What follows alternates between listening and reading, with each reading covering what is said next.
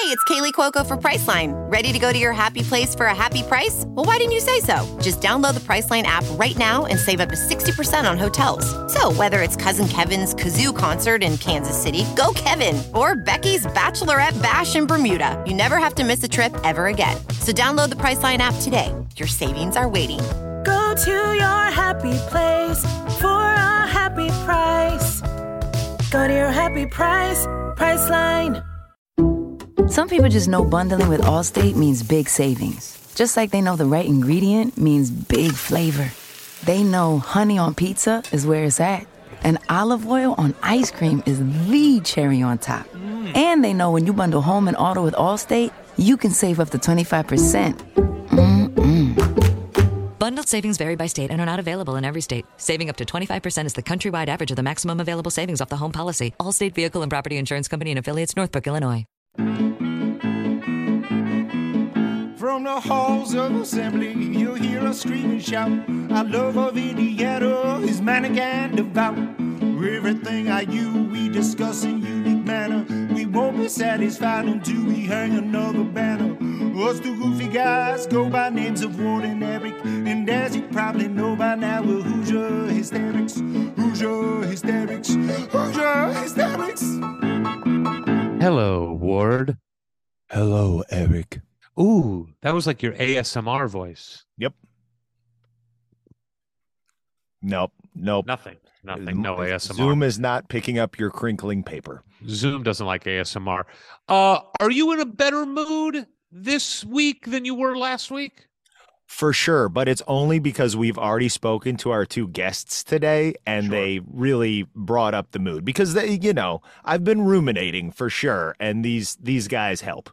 Look, we wanted to have a more positive, optimistic episode this week because last week, look, we know we we were raw, we were emotional, and we just spewed what was on our minds. And for some, it was too much and too depressing. I get it. This week is different, at Yeah. least until it's not. I'll tell you, I don't think I would have listened to last week's episode, you know? but but we got to we got to keep it real. Obviously we're not we're not professional, objective, cold-blooded journalists, uh pundits. We're IU fans and we're friggin' crushed and that was before we got beat by Miami again. If you had the get me the F out of here app on last week's podcast, would you have used it to get out of doing the podcast? Yes, but you know that nobody knows what that app is because you don't talk about it until later in the episode. Don't I talk about it in the intro? We're doing the intro now. You're doing you're no, going to do that. No, we just came out. Oh, Yeah. fuck. That's all right. Now there's anticipation. They're going to be like, "What is get the f out?" Our episodes are like the movie Inception and Memento. It's just all very strange. We play with linear time. Like we're Mhm. just, you know, we're the multiverse over here. I saw that's right. Over the weekend. Was it mediocre? No, no. Really? It sucked. Oh, Yeah. okay. It wasn't even mediocre. No, one character is really funny, but the movie doesn't make any sense. It's really, it's not a good effort on their part. I think Bob Iger's right. They got to dial it back on Marvel, and less is going to be more going forward because I'm burnt out on that. I'll tell you that much. I think they just have to ask themselves one simple question: Mm-hmm. Does the world need another? And then fill in the blank. and if the question is, does the world really need another Ant Man and the Wasp movie? the answer is no. We got it with the first two and the 15 Avengers movies that they're in. Like we did. The world isn't dying for like, hey, Black Panther. Did the world need another Black Panther movie? I would say yes, based on what happened with Chadwick Boseman. Like Yep. we needed to complete that story a little bit. That's great. But we don't need another Ant Man and the Wasp movie. No one is going like, what happened to the Wasp? Like it's just it's not necessary. There is one really good character in it. Okay. So after I confused everybody's mind by that, um I am in a better mood too, in part because we're in the middle of a recruiting cycle. It's crazy we're like you know and and it's i i was part of what was getting me down was like i can't believe i have to wait until the NFL draft for the Colts. And it's going to be so many months until IU basketball is a thing that's on the court again. But to your point, you go to Peegs.com and like the action is already hot and heavy. Like we're going to be finding this stuff out in weeks, not months. Yeah, I'll be honest with you. I am so confused right now on where we are in the show. I don't know what is coming up next. I do know, however, that no matter where we are in the show, we are always powered by CommunityCars.com. Sponsor of the pod, Hoosier Hysterics. CommunityCars.com. Hoosier Legends talk with Ward and Eric. we are just two world class idiots. yeah, we're just like trying to top each other and stupid. Listen, communitycars.com, we fooled them. Um, uh, love communitycars.com. I recently passed 10,000 miles on my Chevrolet Suburban that I got from Community Cars. The thing runs like a dream. I love it. It's my favorite car I've ever owned. And part of what makes it my favorite car is that it got delivered from Indiana. I mean, I Mhm. just love that I bought it from Community Cars, that it supports Community Cars because it's a business that is dedicated to supporting the IU and Bloomington community, and they support NIL and they support IU athletics. I love that I didn't give it to like, you know, keys on Van Nuys out here. Keys, that- keys, keys, keys on. Keys on Van Van Nuys. Yeah, exactly. I'm glad that's not what I'm glad I'm not paying for that orchestration, but I am paying helping to pay and support community cars and you should too they make the process as easy as humanly possible whether you want to do it in person whether you want to do it on the phone whether you want to do it online uh any way you want to do it they will make it as easy as humanly possible you'll get the best price that they can possibly give you you'll get the best service that you will ever get and you'll walk away from the experience feeling good about yourself knowing that your hard-earned dollars are going to a good company Also, when you buy a car at Community Cars, free ice cream for life. from I where believe. Uh, fr- uh, chocolate they- mousse Uh, yeah, chocolate mousse. let's Yeah. ju- let's just let's promise- in another business let's just promise things we can't deliver for multiple IU institutions. In fact, if you take that sticker off of a car that, that is always on cars for sale and just take it to Chocolate Moose, you get to rent out the store for a night. Yes. Also, you don't even have to buy a community car car. If you go into Buffalo's and you say, "Hey Ed, they said on the podcast you give me a bunch of free wings," he will. Yeah. Just go to Ed and ask for free wings. Nothing Ed likes more than giving away stuff for free. Tell him Eric sent you. All right. Well, we've got a packed show today, Ward, an absolutely packed show filled with optimism and hope and great stories. And let's just get into the first one, which is a story that happened. Well, it's been, it's a story that started in tragedy about a year ago. And the the end of this chapter of the story is as good as it could possibly be. It happened this weekend at the state finals. with somebody near Triumphant. and dear. It's Triumphant triumphant. and and its central figure is an Indiana Hoosier. So let's get to that one. Here comes our guest. Here comes our guest. Ladies and gentlemen, he's back, but something's changed since the last time this gentleman was with us. Um, it's uh, it's been a momentous weekend for this man and his program. Eric, who do we have? Well, we know him as a man who I believe shot a career percentage of 99.4% from the three point line. Uh, his average distance on a three was 62 feet. I think that those are all real numbers.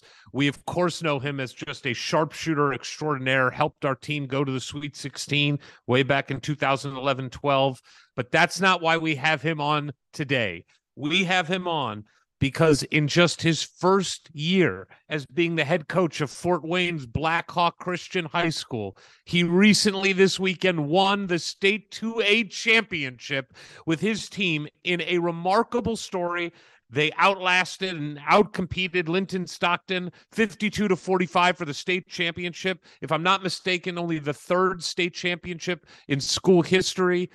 It uh, we're going to get into why this was such an emotional uh, achievement, but an unbelievable achievement. And Hoosier Nation was cheering across the globe, supporting one of our own.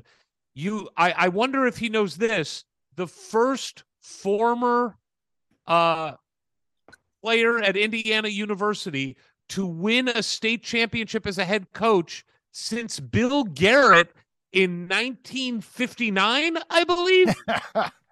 I mean, when you're on a list with Bill Garrett, you've done well for yourself. Ladies and gentlemen, please welcome state champion head coach Matt Roth. Well, thank you guys. Thanks for having me on, and I appreciate the warm welcome. I think uh, some of those shooting numbers were inflated, uh, kind of like my golf game right now. So, uh, um, but I appreciate the love, and uh, and certainly we could feel the support of a lot of, uh, of fellow Hoosiers uh, when we were down in Indianapolis this last weekend. Uh, Matt, is this? Uh, have you won a championship before? I'm trying to think of your high school career. I didn't look back, or you know, AAU, YMCA. Uh, have you done it before? Well, I think probably along the way at the at the youth levels um, in various tournaments, um, made it to the state finals in high school. Okay. Um, and then uh, and then watched my wife win one as a volleyball head coach at the same school um, back in 2016. Um, and so, me myself have not uh, not ever had that opportunity to to play or coach for a state title until this last weekend. Um, and so it was a, a tremendous year. Um, certainly one. I mean the coach gets a lot of credit, but uh, I couldn't have done it without the, the 12 guys in uniform who who worked their tails off this year. Well, let's talk about uh, just the afterglow of winning a state championship. Have you watched the game back on tape yet? I have not. Um, I have not watched the game back. Um, we got back from Indianapolis um, and had a little get together as a team. Um, we actually watched the 4A game um, to watch Nice. Ben Davis go for a perfect season. Um, and so we watched that and just hung out. Um, and then Sunday, for the first time in the better part of a month and a half of, of postseason basketball, I just kind of took the day and spent it at home, relaxed, spent the time with the kids. Um, and allowed my wife some time to get out of the house and and breathe for a little bit because she's been a rock with the three kids and and understanding you know there are times where I've got to watch film or I've got to go to meetings uh, for you know the postseason um, and so have not had a chance today I was able I listened to um, uh, Brett Rump a, a local guy here in Fort Wayne posted um, the last 11 minutes and change where where we went from uh, from down 10 to ultimately up seven at the end. Um, and so I listened to the audio of that just to hear, you know, the play by play, but also the crowd reaction and all the stuff because you're you're almost in a glass bubble when you're in that stage. Um, you know, you and your team are on that platform to play and compete, but you you lose track of, you know, the the environment that is a high school gym in Indiana. do you already have a sense? I'm sure the showing in Indianapolis was fantastic. I don't know if there was a, a rally as you guys got back to town or if one's planned later in the week, but do you already, wh- what feeling do you have already of how much this title means not to just you and your team and your families, but the community? Oh, it's just a, tremendous achievement. Um, you know, our Blackhawk community is very special. Um, you know, it's it's firmly rooted in our faith. Um, and then ultimately, you know, I was I was at Blackhawk 2013 to 16 as an assistant for Right. our former coach Mark Davidson, who lost his battle with cancer last uh, last spring. Um, and so the emotions over the last two years, and being a basketball junkie, and even being away from the program, you follow it so closely here in Fort Wayne.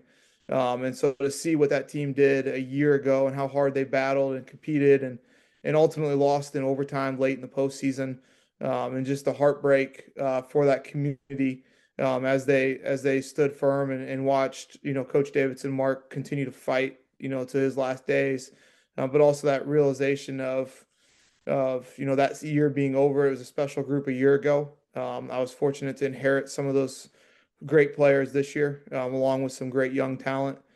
Um, and so for our community, um, just to be able to rally back and and lift up our seniors who've had a difficult, difficult four-year career. I mean, when you think about their freshman year, um, their season, the couple that were playing varsity as freshmen gets cut short after a sectional championship because of COVID. So they lose what, in many minds, was probably one of our better teams they lose a, a chance at a state title. Um, then they come back their sophomore year and win one um, with Caleb Furst and, and company.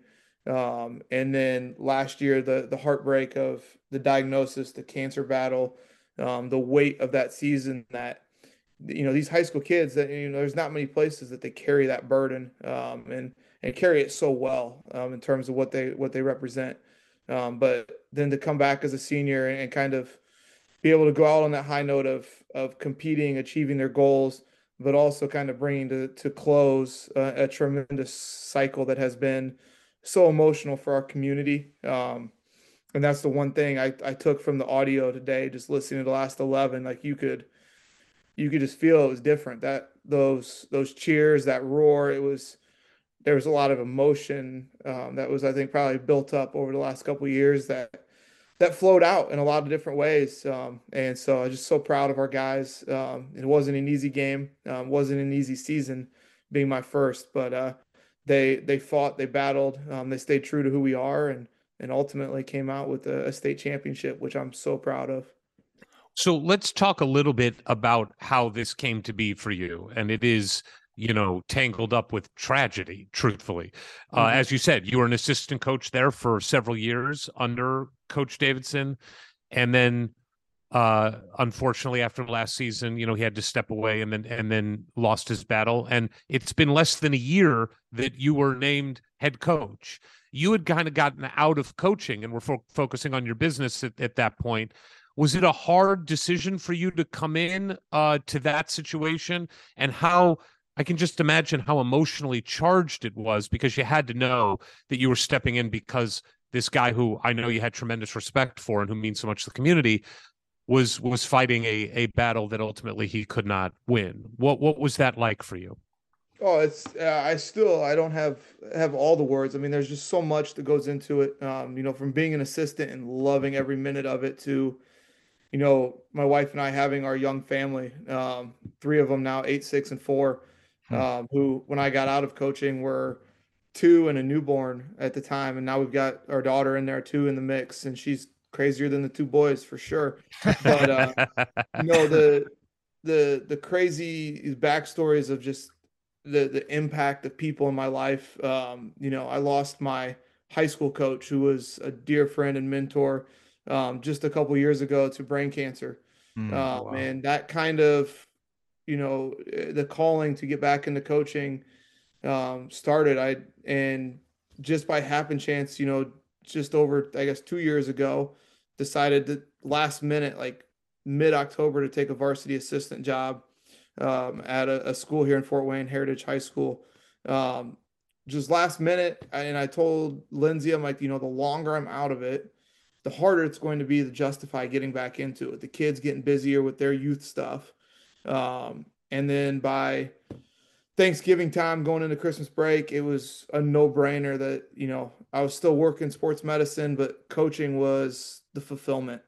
Um, and then, you know, you start to tie in the connection to Blackhawk um, and the community there, which is until you're in it, you know, it's just so special. Um, and and there's that connection there of having worked there for three years as an assistant, having Mark, who's a, a dear friend all the way through that whole, you know, process of being away, having my wife at the time up until 2016 be the head volleyball coach there, leave after a state title to be a stay-at-home mom, um, mm. do all of that. It that community was so close to us, and I was already feeling led to you know potentially transition back there. You know, being a, a strong believer and, in loving Mark so dearly, the prayer was always for healing, and then to be able to be back on his bench. Um, because it was a tremendous three years when I was there. I learned so much about how to coach, how to invest in youth, and how to lift them up. Um, and so it was just a, a long process of being called and led back to it. Um, and the the hardest part of the whole process was doing doing it knowing I would much rather have it been as an assistant and him being right. healed. Um, but that wasn't the Lord's plan. Um, he had different plans in place, and he used, you know, Mark until his final days, his final his final message to the team is strength to be able just days before his death to be able to introduce me hmm. to the team wow is a moment that is probably equally as powerful as any state championship would ever be, um, because he was able to share his love for me and what I stand for, what I represent, um, and then also just tie in together how confident he was in me that the kids were in great hands. Um, and that was before we ever even looked at X's and O's in basketball. So I, it was just an emotional, but uh, no doubt in my mind, um, you know, it was the easy le- easiest letter of resignation I've ever turned in. Um, and I haven't turned in many, but I would think it's probably the easiest one I would ever have to do because it was just it was a no brainer that it was time to to dive in and invest in the youth, invest in kids, um, and and coaching basketball is just an extra. Well, Coach Davidson was absolutely correct to have that faith and confidence in you. Clearly, I do wonder. There's without question the foundation of the program is is the faith. Uh, you, you've talked a lot about that. Other members of the community have in the days leading up to and of the championship, but it's your program now, and you're a different person and a different coach. And I wonder, this being your first year, how much of it was was trying to continue uh, what Coach Davidson had established and turned into one of the premier basketball programs in the state. And how how much did you like have to be like, yeah, but I, I got to do me and introduce new things, whether on or off the court with the team? How did you? Clearly, you struck the right balance, but how did you approach that? Well, I think it was at first acknowledging that that what they had been doing was working really well. Um, you know, they had two state titles um, in 2019, 2021, and and honestly, my biased opinion, 2020 would have been a third consecutive um, with Caleb Furst and company. That was a tremendous group. Um, and so acknowledging what they do works, um, the system they have in place, the way they work out, the way they're in the weight room, the way they they, they care for each other, they live in the gym, um, but they're also tremendous friends outside of that, um, tremendous students as well. So acknowledging that and and one of the beauties of having been with Mark for three years as an assistant was we saw the routines in practice that worked so well. Um, Mark was a basketball mind. He loved it. I mean, a tremendous player in his career. Um, and you know, the the thing that he and I had in common was our upbringing in Illinois. Mm. Um, both had state records in Illinois. His it, his was in rebounding. I think he averaged something crazy like 18 and a half rebounds a game for four years. Oh, wow. Um, and then mine was obviously geared towards three point shooting and not rebounding. Um, and so, you know, we had that in common, but we also had this this love for spending time with the kids, making it a priority. Um, you know, somebody asked me um, this weekend, like, is it a is it a mandatory the kids ride the bus home? Is it like it's not mandatory, but it's just what we do. Like they know we ride the bus home. Mark and I share a love for food. Um, and so the kids know like it's it's a matter of we're gonna go take care of business, we're gonna go compete, play a game, um, do all the things that we do, but then you know the first question is where we're stopping on the way home. What are we doing? And you know, in that sense, we got to play 30 games this year, and we probably had half of those on the road. So there's, you know, 15, 16 team meals that are just because that's what we do as a program. We spend time together, we invest. Um, sometimes it's a tremendous post game meal, and sometimes, you know, it's what the seniors want, and we're stopping at Mickey D's for the dollar menu. You know, it's it's What up was to them the- too because they, this- they have ownership. So What was the state championship team meal? so it's that I, this is the beauty of it when uh, when you're in a program that's had this great run of success. I'm able to lean on my athletic director Joel Cotton, who's a former IU guy as well, track track and field down there. Um, and uh, Joel's tremendous. Um, you know, we have a great background. He he actually coached at Anderson. Um, and my first career game was against Anderson in an exhibition. Nice. Um, we figured that out in like mid January, which was funny in itself. Nice. But his his only memo to me was after we win, we go to Portillo's in Noblesville. Yes. darn near shut the restaurant down. All of our families, friends, t- uh, classmates are there, and had a feast there, and and then headed back to Fort Wayne. So you've got to honor tradition when it's there. Does does Portillo's in Noblesville do the cake shake? They they do in fact, and it was good, especially after Yes. that win. Yes, I bet. So, um, Ward asked about you know how much on the the basketball side was continuing what was happening in the tradition that that that your good friend had had started. But I'm also curious, especially this year and when you took over back in May, how much of this season was also about emotionally coaching these kids, many of whom I'm sure were very close to coach before. And and you know, that's not something that, you know, you're not no one's prepared for that. You know, you didn't go to school for psychology and and and as a coach you often are a psychologist and a therapist and a father figure and a friend, but how much of of that played in which I can only imagine is just overwhelming for your first year as a head coach, but how much of it was that, Matt?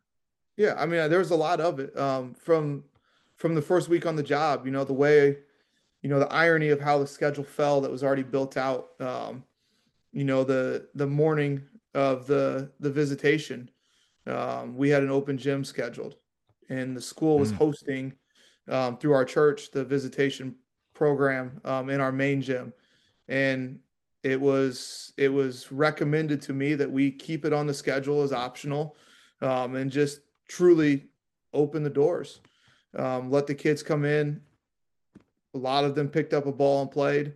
Um, and the beauty of of our faith there and our basketball, um, you know, many of the Davidsons were there. Um, Mm. boys were there. Mark's dad was there. Mark's brother was there, which brought me to tears because it's just what they do. It, it was a piece of, you know, you don't need a degree in psychology to know sometimes the best thing to do is just be in an area of comfort. Um, and we tried to keep that a priority as we moved into our summer. We were internal for about the majority of our summer, which is backwards to most Indiana programs that are playing in shootouts and and showcases and everything all over the state. Uh, we stayed internal. Um, We Mhm. took care of our guys. Um, there were days where basketball was great and it was competitive, and there were days where emotionally it was it was okay to shut it down early. It was okay to to bounce around a little bit and and really lift up our guys. I thought it was incredible. Um, we talked at the beginning of summer what our theme, what our what our scripture verse or what our focus is going to be on, and they came up with uh, Galatians six two, which talks about sharing each other's burdens. And we Mm. talked about, well, you know, we're in this case at a high school program, 14 to 18 year old young men um, who, uh, you know, again, don't need a psychology degree, but they don't handle tough situations and emotions well all the time, and they don't all handle them the same. And so, um, just trying to meet them where they were, love them well, um, and then help each other, carry each other's burdens when stuff gets tough, spend time together, um, and that was the main focus of our summer. Um, and I thought that was great because that came from one of our juniors, came up with that verse um, within probably 30 seconds of talking about it. It, it was on their heart, um, which I think just speaks volumes to our kids that they're that aware, but then also that invested in each other that, you know, we were able just to take the summer within, you know, as opposed to probably 99% of all high schools in Indiana. We started November 7th with maybe half of one play put into the system. Wow. Like it Mm. wasn't what we just we just played basketball. We we focused on each other, making sure everybody was good. Um, and we worried about putting in plays and and stuff like that. But even at that, like I laugh talking to my my assistants. Like we have three main offensive plays, and and there's a bunch of options off of them, but we don't we don't do a whole lot fancy. We trust our guys. We let them play. Um, but I mean, it was it was an emotional process, and the hardest part of the year in my mind was it never got easier um, because you know the season rolls around, and you know the guys are used to coming in in the mornings, getting up shots, and Coach Davidson popping in the gym, and you know the, the good morning fellows or what's up fellows or whatever. Um, you know, it was still there. It was me, but I'm not you know six six. I'm not a strongman competition guy. I'm not the same, and so that you know that's different. And then you get to you know the night of the first game and we're dedicating our court to to coach and his legacy and what he stood for. Um and that's not easy to game plan for. Like how are we going to emotionally get through this? Right. Uh, and then you get into the season and it's just still the wears and tears of just a different face at all times. But i've got a group of three senior captains that are tremendous um and one of them being mark's um, youngest biological son and they just Mm. They were so invested in me. They trusted me from day one, um, welcomed me with open arms and ears. Um, and it would have never never happened without those three. You know, with Jimmy, Gage, and Josh, my three senior captains. Uh, And you- they really held us together. Well, Amazing. and and you had a, a a history with Jimmy, obviously, um, and I'm sure you know you guys just really leaned on each other through this. I would say under normal circumstances, your first head coaching job can be full of surprises and hardships, um, and a huge learning curve. Can't imagine what it was for you, but as the the the dust starts to settle a little bit, or should we say the uh, the ticker tape starts to settle a little bit, is there is there something throughout the course of the season you're like, okay, um, I don't know, I don't know, you you win the state championship, so maybe you're like, ah, I got this figured out, but I wonder if there's something you're already thinking like, ah, I really want to work on this as a head coach in particular and and improve upon and be better for the team next year. Uh, I mean, I don't, I don't know that I've got that far into the thought process. Um, I think you know the the biggest area as a coach is making sure I've got the right people. Um, I had a tremendous staff this year. I was able to retain a lot of the same faces that had been there in the past, um, but just making sure at the youth levels, um, you've got everybody lifted and built in the same way. Um, I think we've we've got a tremendous group there, but you know as as year one fades, you know I've got to make sure that they're there because they want to be there, not because they feel obligated to be there. Um, and as long as they want to be there, they're the right people for the job. Um, but you know, when you come in, it's the emotion of like, yeah, I've got you, like I'll do it. But you know, making sure you build up and have a great staff, and which I did this year. Um, you know, we wouldn't have been there without you know my two varsity assistants who were both with Mark. One of them is a, a young man I coached when I was there as an assistant, um, and so you know those two I need to make sure I get them the ten year deal, um, keep them with me for the long time, and then uh, had two veteran guys at my JV and freshman levels, and and I know one of them is is probably going to move on. Um, you know, he's a grandpa, gets to watch his grandson play now. Um, he's earned that. Um, but then also making sure that we just we have the right people in the right places. Um, you know, and then you know the only other thing would be like we can get that COVID year back for these guys. You know, those seniors I would welcome back, but uh, I'm just I'm just excited. I think we've got a great program. Um, we've had a great run over the last decade of of success uh, that goes well beyond wins and losses. Uh, we've got a great talented group coming up. Um, I'm really excited about my sophomore class, um, and so more than anything, it's it's enjoy this one, slow down, and, and let it sink in. You know, the coach's mind's always moving on to the next game, the next situation, um, and you know, the day after school, being able to stand around and talk to my guys as they did a couple extra interviews for for people who missed out over the weekend um, and just being able to, to hear their stories and, and listen to how how much they enjoyed the opportunity this year um, and sit and enjoy rather than moving on to the next game or the next situation or or whatnot. I think just making sure we stay in the moment and keep the main thing the main thing for our guys. Well, speaking of moving on to the next moment, you're a full time employee of the school and teacher. So you had to come in today and teach. Are you a, a PE teacher? I yeah, so I teach PE and then uh, a couple classes of boys health. So yeah, I started my morning today. Uh, it was fantastic. I had I actually got to take the state trophy around. I get to teach primary PE, so kindergarten and first graders. So started my morning off with 150 so uh, screaming kindergarten first graders who were pumped to get a picture with the state trophy. Awesome. And so it, it was fantastic um, to get. do to you think day off. Do you think it'll help you in keeping discipline in the classroom now that if a kid goes you know gets a little mouthy you can be like hey i'm a state champion head coach you got to listen a little bit better to me now like do do you feel like you have more gravitas now than you did on friday Well, I don't know about that. I, I walked into my freshman class today and it was like walking into the media room after a, a Big Ten loss. They were what was your what was your talk at halftime? What was your what was your strategy going into this? What'd you think of this? And and they grilled me for about 15 minutes, which was fantastic because it shows how much uh, of an investment they had in what was going on. But uh, I don't I don't know about the authority in the classroom. I think uh, I think there's a steady diet of that, but there's also uh, a great relationship to be built with the kids and Um, and so I, I'm loving it. That's it. such Um, amazing. That's such let- an amazing thing that you got to show those kids the state trophy. I love that. I mean, that is amazing. But let's Yeah. you you did make a crucial adjustment, uh, if if I'm not mistaken, uh, on Joey Hart in the second half. That really worked out for you. Can you can you talk about what that was and and why you decided to do that? How you came to that decision?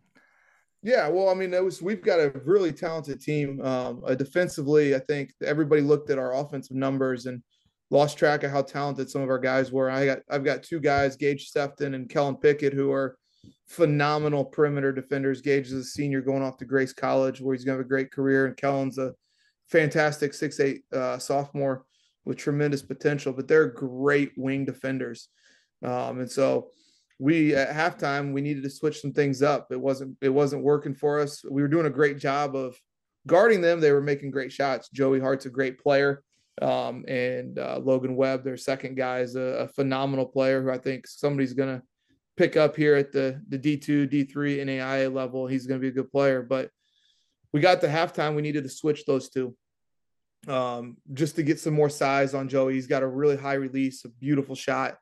Um, and so Kellen at six eight with a wingspan that goes on for days Hmm. um, does a great job on the perimeter. They're two that we switch on and off most nights of the best guy. Um, and then Gage's athleticism and quickness really bothered uh, the Webb kid um, a lot more in the second half, caused a lot of problems for them. And then the other switch was uh, putting Jimmy Davidson on their best screener um, and Mm. switching switching our other two wings, um, which seems kind of secondary when you're talking about you know know your danger um, that that Hart and Webb score all the points, but having Jimmy, who's our best help defender, be in a position where he could always be a helper, um, really help clog up anything off the dribble. Um, and then Kellen's length and then Gage's athleticism on those two caused a lot of problems in the second half. Um, and it allowed us to to really take advantage on the boards and then get out in transition, which is where we love to play and share the ball. So uh, somebody told me that after the game, what an amazing big adjustment. But in my mind, it was just a, a switch and open gym, basically. Of hey, we got to switch it up here. This dude's this dude's killing us a little bit, and uh, and they're so competitive. They took it right in stride. And uh, again, is if it's the best thing for the team, these guys don't second guess anything. And so they went out and executed, and, and it was fun hearing them today say they could tell within the first couple minutes that it was swinging our way. It was just a matter of time, and and for a 16 to 18 year old to make that adjustment and that feeling on the court just shows that they've got a, tremendous maturity about who they are. So Matt, you're an important um, and now uh, visible figure uh, from the IU basketball alum uh, community. Uh, you have a lot of teammates that still reside in Indiana and, and those that pay attention to what's going on. Did you hear from former teammates? Any text messages? Who reached out to you? We just we love hearing about you guys staying in touch with each other. Who'd you hear from? Oh, I mean, I, I don't even know that I could start that list. Um, I mean, it, it's been incredible too. I mean, high school basketball in Indiana um, is so beloved by our, our Hoosier alums um, that, you know, all the way from our sectional win um, to lock up that sectional championship, you know, each round, it just continued to grow, um, continue to be more and more guys reaching out. Um, you know, the impact of, of our story was unique, but then also, um, you know, us Hoosiers being proud of each other um, and what we achieve. Um, and so I, I couldn't even start that list, but I mean, it was, it was just one ding after another on the phone of, uh, support, congratulations. And, and, you know, it's just a special place. Um, and I'm sure, uh, I'm sure one that, that when we get together here, hopefully this spring, early summer as a, as a program, we, we get to hear even more about. Um, and so it, wa- it was tremendous. It was great to see um, some familiar faces at the state finals too, just guys who grew up in the state who love Indiana basketball and uh, to see them in the crowd or off at a distance um, or even just know they were there. Um, incredible. I was I talked to uh we've become good friends with Michael Lewis, who is now the head coach at, at Ball State. And he told me that that he and you have met maybe a couple times, not not long meetings, but he said to me today, I mean, this is how much basketball means in the state of Indiana. Michael obviously grew up in Jasper, you know, Yep. played for them. And and I said to him today, I said, We're having Matt Roth on. And he goes, State champion Matt Roth. And I said, That's right. And he said, and he got like And Michael's a pretty no nonsense guy. He likes to bust balls, but Michael Mhm. says, he says to me, I gave him a fist bump before the game. I saw him, gave him a little fist bump. And he was like proud. He was proud. He because that's what Hoosiers do. We're proud when Yes. other Hoosier alums, and especially you guys, you share. You're part of a fraternity that is so important and special in both being Hoosiers, basketball players. He was so proud to be able to just say, "Yeah, I gave him a fist bump right before the game." Yeah, it was it was great. It was just one of those ironic. Um, he was getting ready to go on the the broadcast there for just a brief second, right behind our bench, and I happened to turn around and he was right there. So it was, you know, it was it was great to see him. You know, and you mentioned just being proud of each other, and you know, proud of. You know, followed his career, followed so many of our uh, former players, managers who are at at that college level or, or high school level coaching, and um, it's no easy sacrifice to be a coach, and and so it was great to see him um, and, and, you know see what he's been able to do here in his first year at Ball State. And uh, I think it's always great when we get Hoosiers back in the state. Um, and so um, it was great to see him. You know, hopefully, uh, you know, we can get together here and and maybe get on the golf course with a bunch There of you guys. go. And There then you you go. know, the true colors will come out. I'm sure he'll bust bust my chops a couple times about some stuff that I maybe should have done differently Of um, course. and I'll be all ears because he's got he's got some years on me, and so um, any insight he's got's good good insight for me. I have to ask what there's got to be some sort of incentive or some sort of ongoing uh, game or challenge with the players on your team to see if one of them can beat you in a three point shooting contest, right? if so, what is it? What are the rules? What are the rewards? How's that go? Well, I mean, I think you know I've got some competitive kids. I've got some confident kids, um, and you know they just kind of uh, they a couple of them have wanted wanted to do stuff, and I always just tell them, hey, not till after the season. You know, I got to have you confident right now. I can't I can't come out and you know I can't come out and really and really shoot it because I need you out there making shots for me. Um, Great. and I think great. it helps. You know, I've got Joey Moreland's one of my assistants. Joey played for Mark uh, when I was an assistant there, um, and then I also trained um, Joey from a basketball standpoint when he went off to college and everything. And Joey was a great shooter, tremendous high school player, um, and uh, he'll tell the guys, you know, we worked together for like six or seven years, and I could count the number of times I beat Matt something on like one hand. Um, and and so he keeps them in check of hey, you gotta you gotta beat me before you can even get on coaches Yeah. coaches level. Um, but I, I think at the same time, it's fun to see them get competitive. Um, you know, most of them, it's make me sound old, and I'm really not that old yet. But a lot of them hardly remember me as a player. If they do, it's Right. because their their dad still tells them stories about me. Um, and so um, it's fun. Um, to that point, you know, I we there's some times, you know, small school in Indiana, we don't we share a lot of athletes. So in the fall, we don't have our normal crew in there all the time. So I had to jump in and play some pickup. And Jimmy Davidson, who had seen me when he was probably in fifth or sixth grade as a much younger assistant out there playing, um, was real quick to pick me first for his team. So I assured him, as long as I don't have to play defense, we'll be in good shape. So, Matt, you are in a unique position now because you're a head coach of a very successful high school program that has produced Division One talent. I mean, obviously, you mentioned Caleb Furst, who went to the enemy. We won't talk about that, but um, look, you mentioned you know your, your players that that may get some attention here, specifically your 2025 sophomore right now, who who's going to get a lot of attention. Um, I'm just curious about your relationship with the IU staff. Do you um do you have a relationship with Woody? Did he reach out to you after the championship? And how do you balance, you know, wanting every kid to go to Indiana because that's where they should go, but also having to do that thing where you, you really are focused on what's best for the kid. I realize that part. How do you how do you do those things? Yeah, um, I mean, I've got a great relationship with their staff. Um, you know, whether it be just from, you know, being down there with Coach Walsh, um, playing golf with Coach Walsh and Coach Elston, uh, my good friend Oh. Derek when he was on staff, um, and so there, there's a lot of great people there, um, and there always is at Indiana, um, and and so many of these other schools too. But of course, we love our Hoosiers. Yes, Um, yes, And so there, there's a great relationship there. Um, you know, I, I've got to meet Coach Woodson a couple times. Um, one of them being at the Peegs, I believe it was Peegs golf outing last spring, Sure. where somehow some way I must have signed up first for alumni. They put me in front of him on T box number one. And he was insistent on watching me hit my drive before he hit his, which was a little bit of pressure I haven't been under in several years, but I did hit the fairway that day. Um, I think it was even the correct fairway. Nice.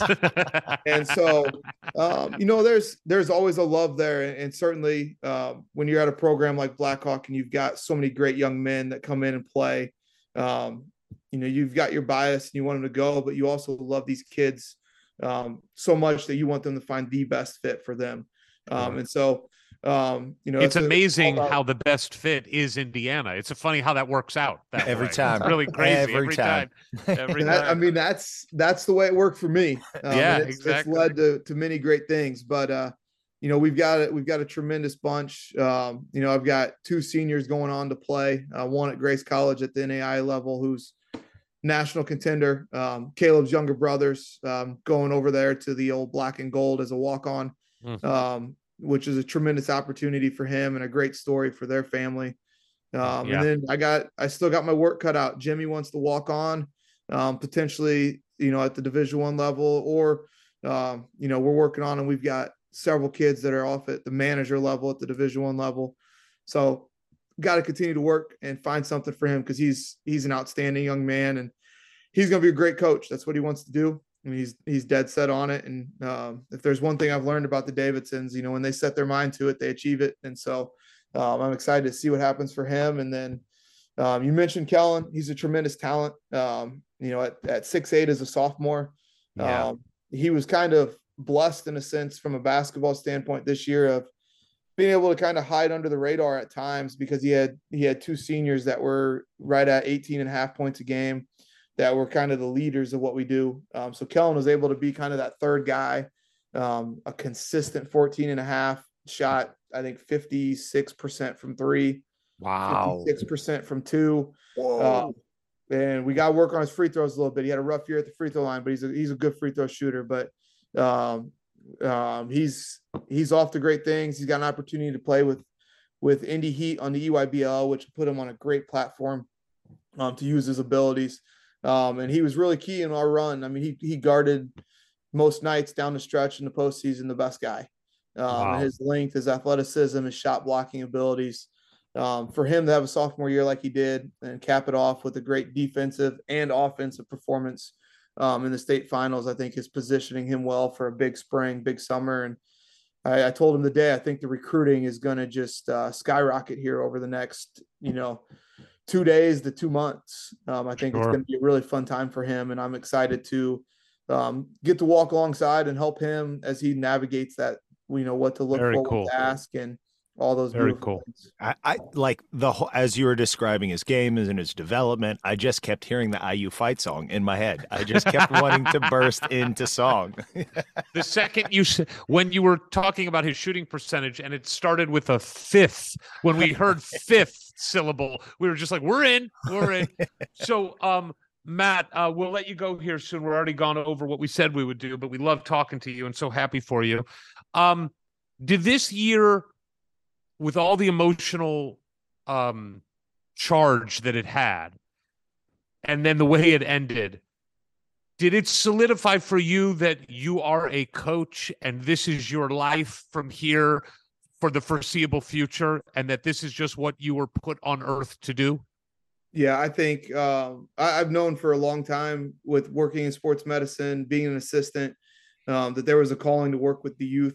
Um, what, I didn't know necessarily what that avenue was, maybe at that time, um, but I think over the last probably year and a half, um, it's really solidified to me. Um, coaching is definitely that, um, and then I mean beyond the coaching, the the enjoyment that I get day in and day out of getting to work with you know, I mentioned my littles, my kindergarten first graders, my son being one of those kids, um, my daughter being one of them soon, um, which I'm sure she won't listen any better there than she does at home. Um, uh, there's just a, a, just overwhelming joy um, in my heart for being able to work with the youth to see them develop. Um, and so I'm very much looking forward to, you know, not only the next year, but then as, uh, as we get down the road a year or two after that and you start talking about you know my oldest being one of our you know soon to be third grader, but in a couple years, you know, you start talking about our fifth grade program, our sixth grade, and our our youth feeder program. Um, he's going to be right in that mix. I I just can't think of a better a better place for me to be than to be on the sideline and in the classroom. Are are you already already working on his shot mechanics? Uh, not not a whole lot. He's he is. eh, Both my boys are. They're whatever sport they're in, they're all in. Uh, they're meticulous. They pay attention. Hmm. Uh, he could tell you every statistical thing you want to know about the NCAA tournament this year. Wow. I, I don't want to uh, know any of the statistics from this year's tournament. And so he just he picks up on everything. He picks up on my high school guys, who's playing well, who's not playing well. What do we do with Mm. substitution? Uh, He just it's so natural. I just want the game, whether it be basketball, baseball, football, whatever it be. I just want it to become natural to him. His love and his passion for it's there. Um, he and Balin, my two Hudson and Balin, my two boys, and I, I it's not something I'll force upon them. Um, they both they both have a knack for scoring the ball though when they're in their youth basketball leagues. So um, I, I laugh and smile, but they my wife will remind me the boys have already passed more than I did in my career. So so they're they're tremendous, and I think they're going to be fantastic in in whatever they do. Um, well, Matt, not to put you on the spot, but you know, we put on this weekend of Hoosier fantasy experiences in August. We're doing it again this year: a fan fest, a fantasy camp, and a golf outing with IU basketball alumni. Consider this the formal invitation. We would love to have a state champion coach and IU basketball alumni join us. We'd love to have you there. I know fans would love to see you around Assembly Hall shooting up some shots and also uh, out on the golf course, the foul course, August 17th to the 20th. If you can make it, we'd love to have you. I will I will do my best. I know I've, the only thing I know that's on my radar that's that far out, and there's not many things, is my sister's wedding is in August, but I don't know. I, I shouldn't say that. Hopefully she's not listening. I don't know the date off the top of my head, but I know it's on my calendar.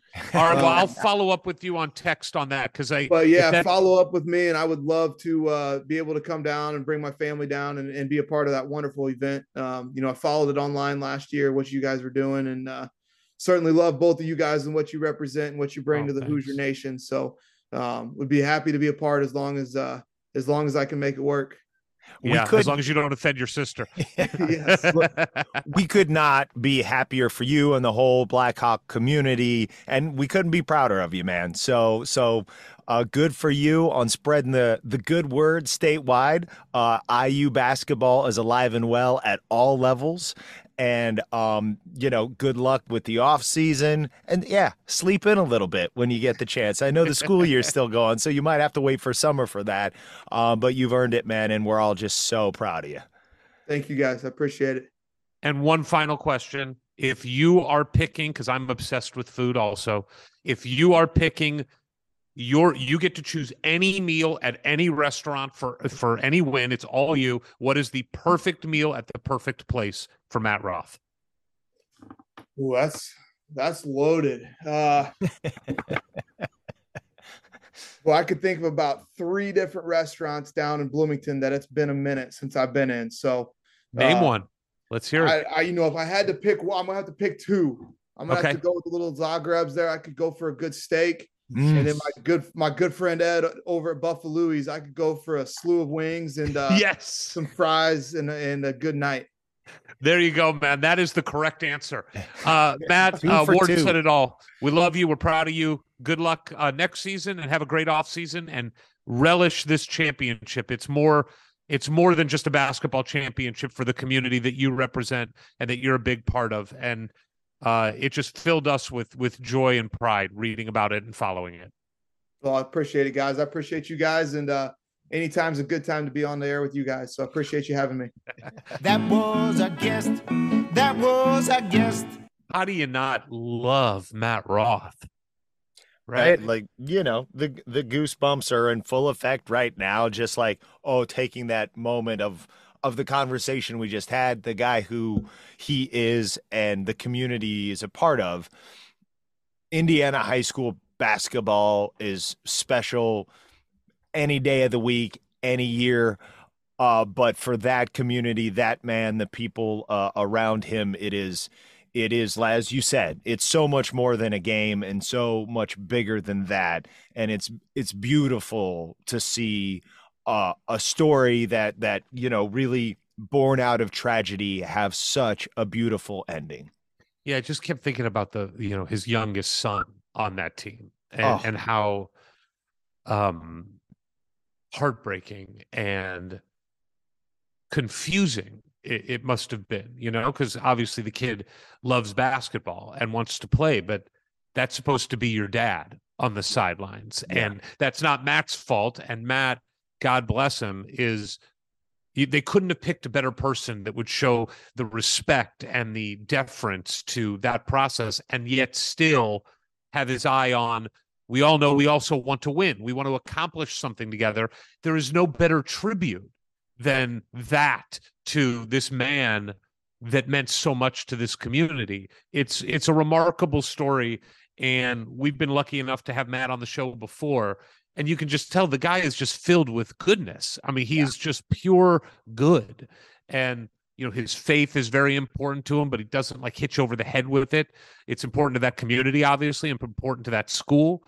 And it's all just real. It's just he's an authentically good human being, and that community is lucky to have him, and he's lucky to have that community. when you know when we talk about it in regards to IU as well and and the the story the situation I think is is innumerable around the state of Indiana of what what makes Indiana basketball so special. Okay a hundred plus years ago a bunch of communities just like it really took off and it became such a big part of the state's identity yes it's a great game and they really took to it and there were some great coaches down in bloomington over the decades who like reinforced that and brought that along and and at other colleges that we won't admit to. But what what it brings back to me in a conversation like that is the Friday nights in Peru, Indiana, going to the Tiger Arena, whether it's the old one uh, or the new one that was there once when I was in high school. That's that's where you felt the community. Yes, there were churches; people would go to the different churches. There were some other events, but nothing was more important than for a good chunk of the town to pack in on a Friday night and scream for our friends, for our sons, you know, for our, our nephews. And um, I'm just so glad. And, and like, okay, full disclosure, we talked to Rabby, who we're going to talk to in a minute. I said his name um, before we talked to Matt. And, and also talking to him about his experience uh, at the state finals is I was worried when state the it went to class basketball that that that specialness might be lost, but is clearly alive and well in the state of Indiana, and that means a lot to me. Yeah, no, I look, I didn't grow up with that. You know, I grew up obsessed with basketball. And so every basketball game for me was a big deal. But I remember when I, you know, I think I've told this before on the podcast too. When I was a senior at Indiana and I was dating Mandy, who was a year ahead of me. So she had already graduated and she was teaching at Indian Creek High School in Trafalgar, Indiana. And they had a gym that was a pit. You know, you walked in and you walked down in from the from the uh the stands into the pit of the gym and it was packed on Friday nights and I went to a few of those games. I'd leave Bloomington and drive to Trafalgar and I loved it. Like couldn't find a parking spot you Mm-hmm. know I just loved it and sat in that pit and watched coach Carmody was his name I think and he had a I think he had a son who was his star and I loved it. It was uh you know, you grow up obsessed with basketball and you see something like that. It is that's everything. It's Hoosiers. It's Mar, you know, it's Angelo Pizzo. It's it is what it is. And and I love that Matt is a, a big part of it. And then as being selfish, I mean, you can't find a better advocate for Indiana University than Matt Roth, and he's got real talent coming through there. So I hope our staff continues to play golf with him and invite him down and befriend him because that can only help you. Um, so love it. Congrats to Matt. Really happy for that whole community and especially the the former coach's family. Uh, amazing, amazing story. Uh, all right. Well, what do you say we get into some real IU basketball talk? And to do that, Ward You need to tell everybody that we are brought to you by IU Ventures presents a segment without pretense. Who's your hoopla just for you?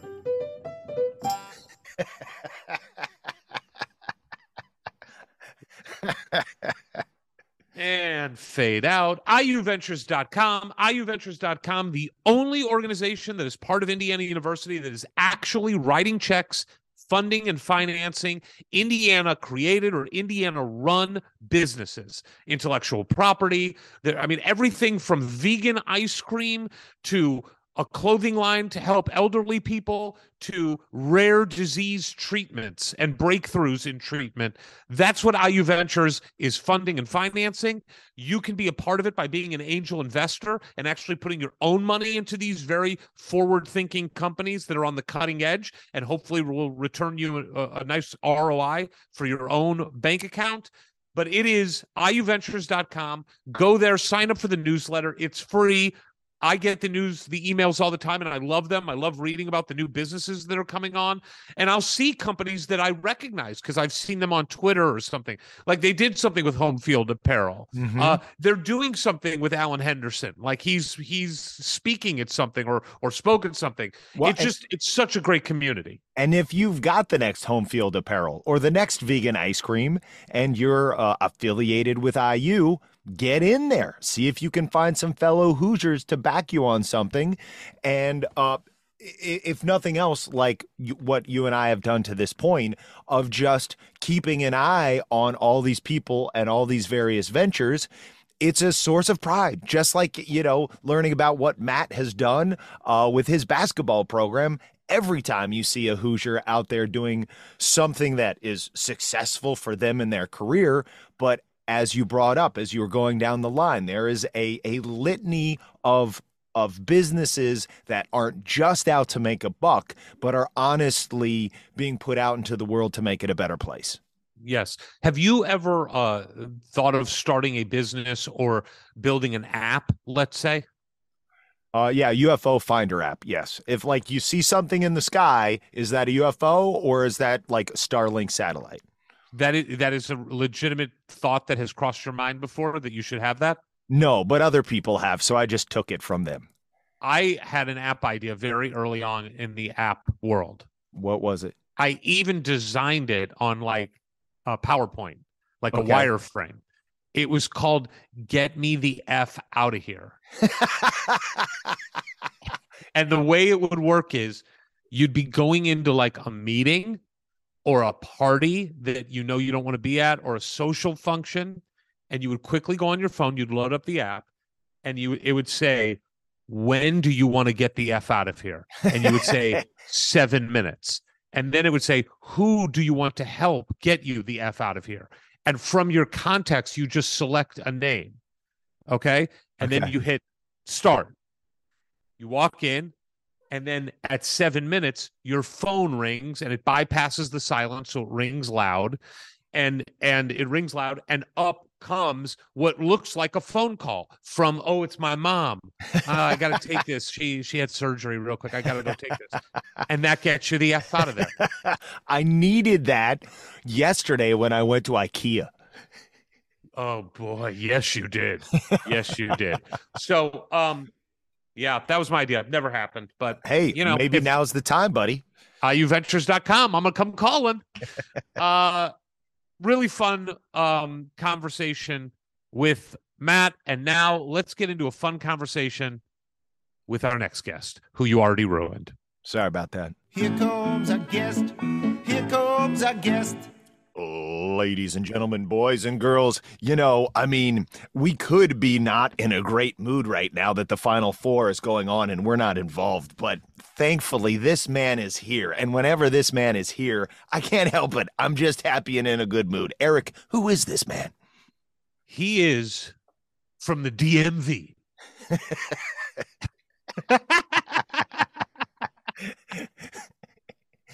Not exactly the same talent that comes out of the DMV that we're used to talking about, a different talent that comes out of the DMV. He is a journalist extraordinaire. He has spent his life working in sports journalism. He's covered the Pacers, the Colts, the Hoosiers. and he is now the publisher of Peegs.com. Please welcome, he's back, DJ Jazzy Jeff Rabjohn. Yeah, buddy. How we doing, boys? How we doing today? Oh, Be- better now that you're here. Ah, you're too kind. You're too kind. You know, Rabby, we got a lot of consternation after our uh, last podcast episode. It was right on the heels of Indiana losing to Miami, and and then of course it was also on the heels of Indiana losing to Miami on both sides. Broken record. So our emotions were running hot. Uh, we were depressed. Brian Evans came on, who is not the guy you want to help get you out of a depression. No. And uh, we we you know I think a lot of people appreciated how uh, raw we were, but there were some people that also were like, "Dear Lord, I need some ray of hope." So we thought, well, when you want a ray of hope, you go to Jeff Rabjohns. so we're in a little bit of a better mood. And I do want to focus a lot of this episode on the things that are positive for Indiana, especially, you know, we're going to focus on men's basketball here. It's going to be a and- short episode. Oh, stop. See, stop. Let let the record show that was Ward Ernest Roberts. let the record show that that was not Eric Pankowski. No, there are things to uh, look forward to when it comes to Indiana basketball. And I want to hit on those. But let's get right into what is on top of everyone's mind right now, which is a potential source of great optimism for Indiana, which is the transfer portal. Um, so, Rabby, before we get into the specifics on who we're targeting and, and some of the stuff you've already reported, let's just talk about this. The game of college basketball and recruiting has changed seismically over the last few years, in large part because of the transfer portal and the NIL. Can you mm-hmm. talk a little bit about what you're just seeing and the conversations you're having with coaches as far as how they are viewing recruiting as a whole now and how the transfer portal fits into that? Yeah, I mean, I think we've seen now that the transfer portal is a real thing and you can go get older guys pretty much every year. You're seeing more programs look at it as another complete recruiting cycle. You mm-hmm. used to have essentially high school players, JUCO players, and transfers weren't even really a full cycle because they had to sit out, you know, back in the day. So you might get a transfer, but he'd have to sit for a year. So you would be talking about two years down the road.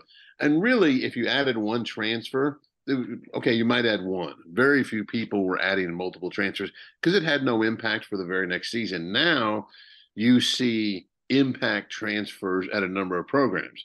Um, you know, obviously Miami, which just beat Indiana, as you referenced, is now in the Final Four. Transfers have impacted them. Uh, you know, starting point guard, very important position. Nigel Pack, a guy they got out of out of Kansas State. Where was he? Where was he before that, Rabby? Uh, before that, Nigel Pack was at uh, Lawrence Central High School in Indianapolis, Indiana, right yeah. down the road from me. Cool, cool, Uh, cool. Yeah. But we're seeing more p more programs look at look at the transfer portal as an actual recruiting cycle. Okay, what are we going to do in the portal? How many are we going to go after? How many are we get? And it's not everybody. You know, some programs really don't go too deep in the portal. Purdue really hasn't. Um, Wisconsin really hasn't. There's some others who haven't. But we're seeing more programs look at the portal as a full recruiting cycle and a place where, with regularity, they can go get talent. So that's what's happening with the portal. And programs also realize that they're probably going to lose a guy or two to the portal. Not every year, but losing a guy or two is is not going to be some big, you know, seismic shock to most college basketball programs. Um, so we're seeing programs, you know, pay attention to who might portal. I mean, I, I was getting calls back as early as you know November Mhm. from you know people just associated with people who said, "Hey, you know, this might happen, that might happen. Keep an eye on this guy, whatever." So it it, it really is a place where programs can add talent, add older talent, you know, with regularity. You look at, I remember it was Jeff Goodman. Somebody tweeted out like the average age of the final of the uh, Elite Eight teams, and the average age of a number of teams was more than 21 years old. The mm-hmm. average age, I think, Wow. a couple were 22 point something average age. Because this these teams have guys 23, 24 years old. the stat like, was 35 out of the 40 starters in the Elite Eight were either transfers or seniors. Right. Yeah. You know Yeah. what? Real, real quick on that stat, I wanted to know that stat is mind boggling. I think it was 19 of the 40 transfer or 19 of the 40 starters were transfers, and then 16 were seniors, which is mind boggling. I mean, it's half of the starters are transfers, but I didn't know. And Ward, I don't know if you or Rabby saw, was it saying could could some of the seniors have been transfers? Like, was it? You know what I'm saying? I wasn't sure if those were two separate numbers uh, that added up to the 40 or if some of those seniors were also transfers. Either way, even if it was, even if it was, it's over half of the starters of the Elite Eight are either Right. seniors or transfers. Um, legitimately, that's crazy. So, Rabby, my question to you is Are there coaches out there, and I'm not asking specifically about Indiana, but we can talk about Indiana, but are there coaches out there who are like, as you wait the different cycles that you talked about, there's the freshman cycle, there was the JUCO, which seems to have moved down the priority list, and now there's the transfer portal. Has the transfer portal replaced the freshman recruiting as far as priority for major some major programs? For some, it absolutely has. Yeah. For some, they look at it like, okay, we're going to go get some high school kids. And if they develop, great. If they don't, we'll replace them in the portal. And that's sort of, you know, and some people have a problem with that. They're like, well, that's kind of predatory. Well, may- maybe. I mean, uh, it's a little cutthroat, but that's just the way it is. You know, a lot of these coaches are like, we have to win. Job one is win. So we're going to do whatever we have to do from a roster construction standpoint to go get the talent we need to win. Now, there are other programs that look at it like, hey, you can bring in transfers. They might be good, but if the pieces don't fit, you're probably not going to do anything. So we would rather get the right kind of high school guys, develop them, and then we're older, following more of the natural path. You know, um, it's really hard to win. It's hard to win being freshman dependent. You know, only two programs have done it in modern times. Kentucky, Duke, varying levels of success, but generally speaking, the last ten years they've been very successful programs, um, and they've been freshman dependent. But outside of two programs, nobody else has really been freshman dependent and had any level of sustained success. But when you go to the portal, it's like you can have success, like Miami had success. Uh, certainly, Alabama had some success. But Kansas State. Kansas State's had had terrific success. So there are times when it when it works. There are times when it doesn't. You know, like like to stay in the Big Ten, Illinois is an example. Yes. You know, uh, they got three really good players. Um, you you got you got a guy you know in Terrence who, who's a guard creator. You got a six nine shooter in Matthew Mayer, and you got a very helpful post player in Dain Dainja. You got your leading scorer, your second leading scorer, your fourth leading scorer, and your leading rebounder. Obviously, Dain Dainja was fourth leading scorer and leading rebounder. You got three very impactful pieces. I think their their transfer class, which we now rank transfer classes, how crazy is that? But it's part of the deal. They they were like top five in the country. What did those guys do? They never competed for a Big Ten title. They they spent most of the years in an unranked program. They didn't even win a single NCAA tournament game. You know, so it's like, what what what did they really do? Well, it helped keep the program afloat. You know, they didn't miss the NCAA tournament, but the idea that portal is going to be an automatic influx of pieces who fit is part of where the where the where some of the questions that the coaches have. Are the pieces going to fit? Yes we're going to get talent but is it going to fit? Is it going to work? Whereas if you go the high school route you just have more control over your roster as far as what kind of pieces you're getting and they're in your program. You know um, some some coaches have said and it's a pretty common thing they talk about their seniors and they're like I, I could miss practice and my seniors could run the practice they know what we're doing they know how we prepare so that's certainly a benefit moving forward. But there's no question, as of right now, the portal is viewed as a very important piece of roster constructions for a lot of programs. And within that, how important are you hearing like NIL is? Because we we see the big flashy cases of of Miami and how crucial that was to them now being in the Final Four. Um, but I don't know much about how Kansas State put it together. And you know, it, just as far as like, is a lot of that like, hey, you did well over here as an individual.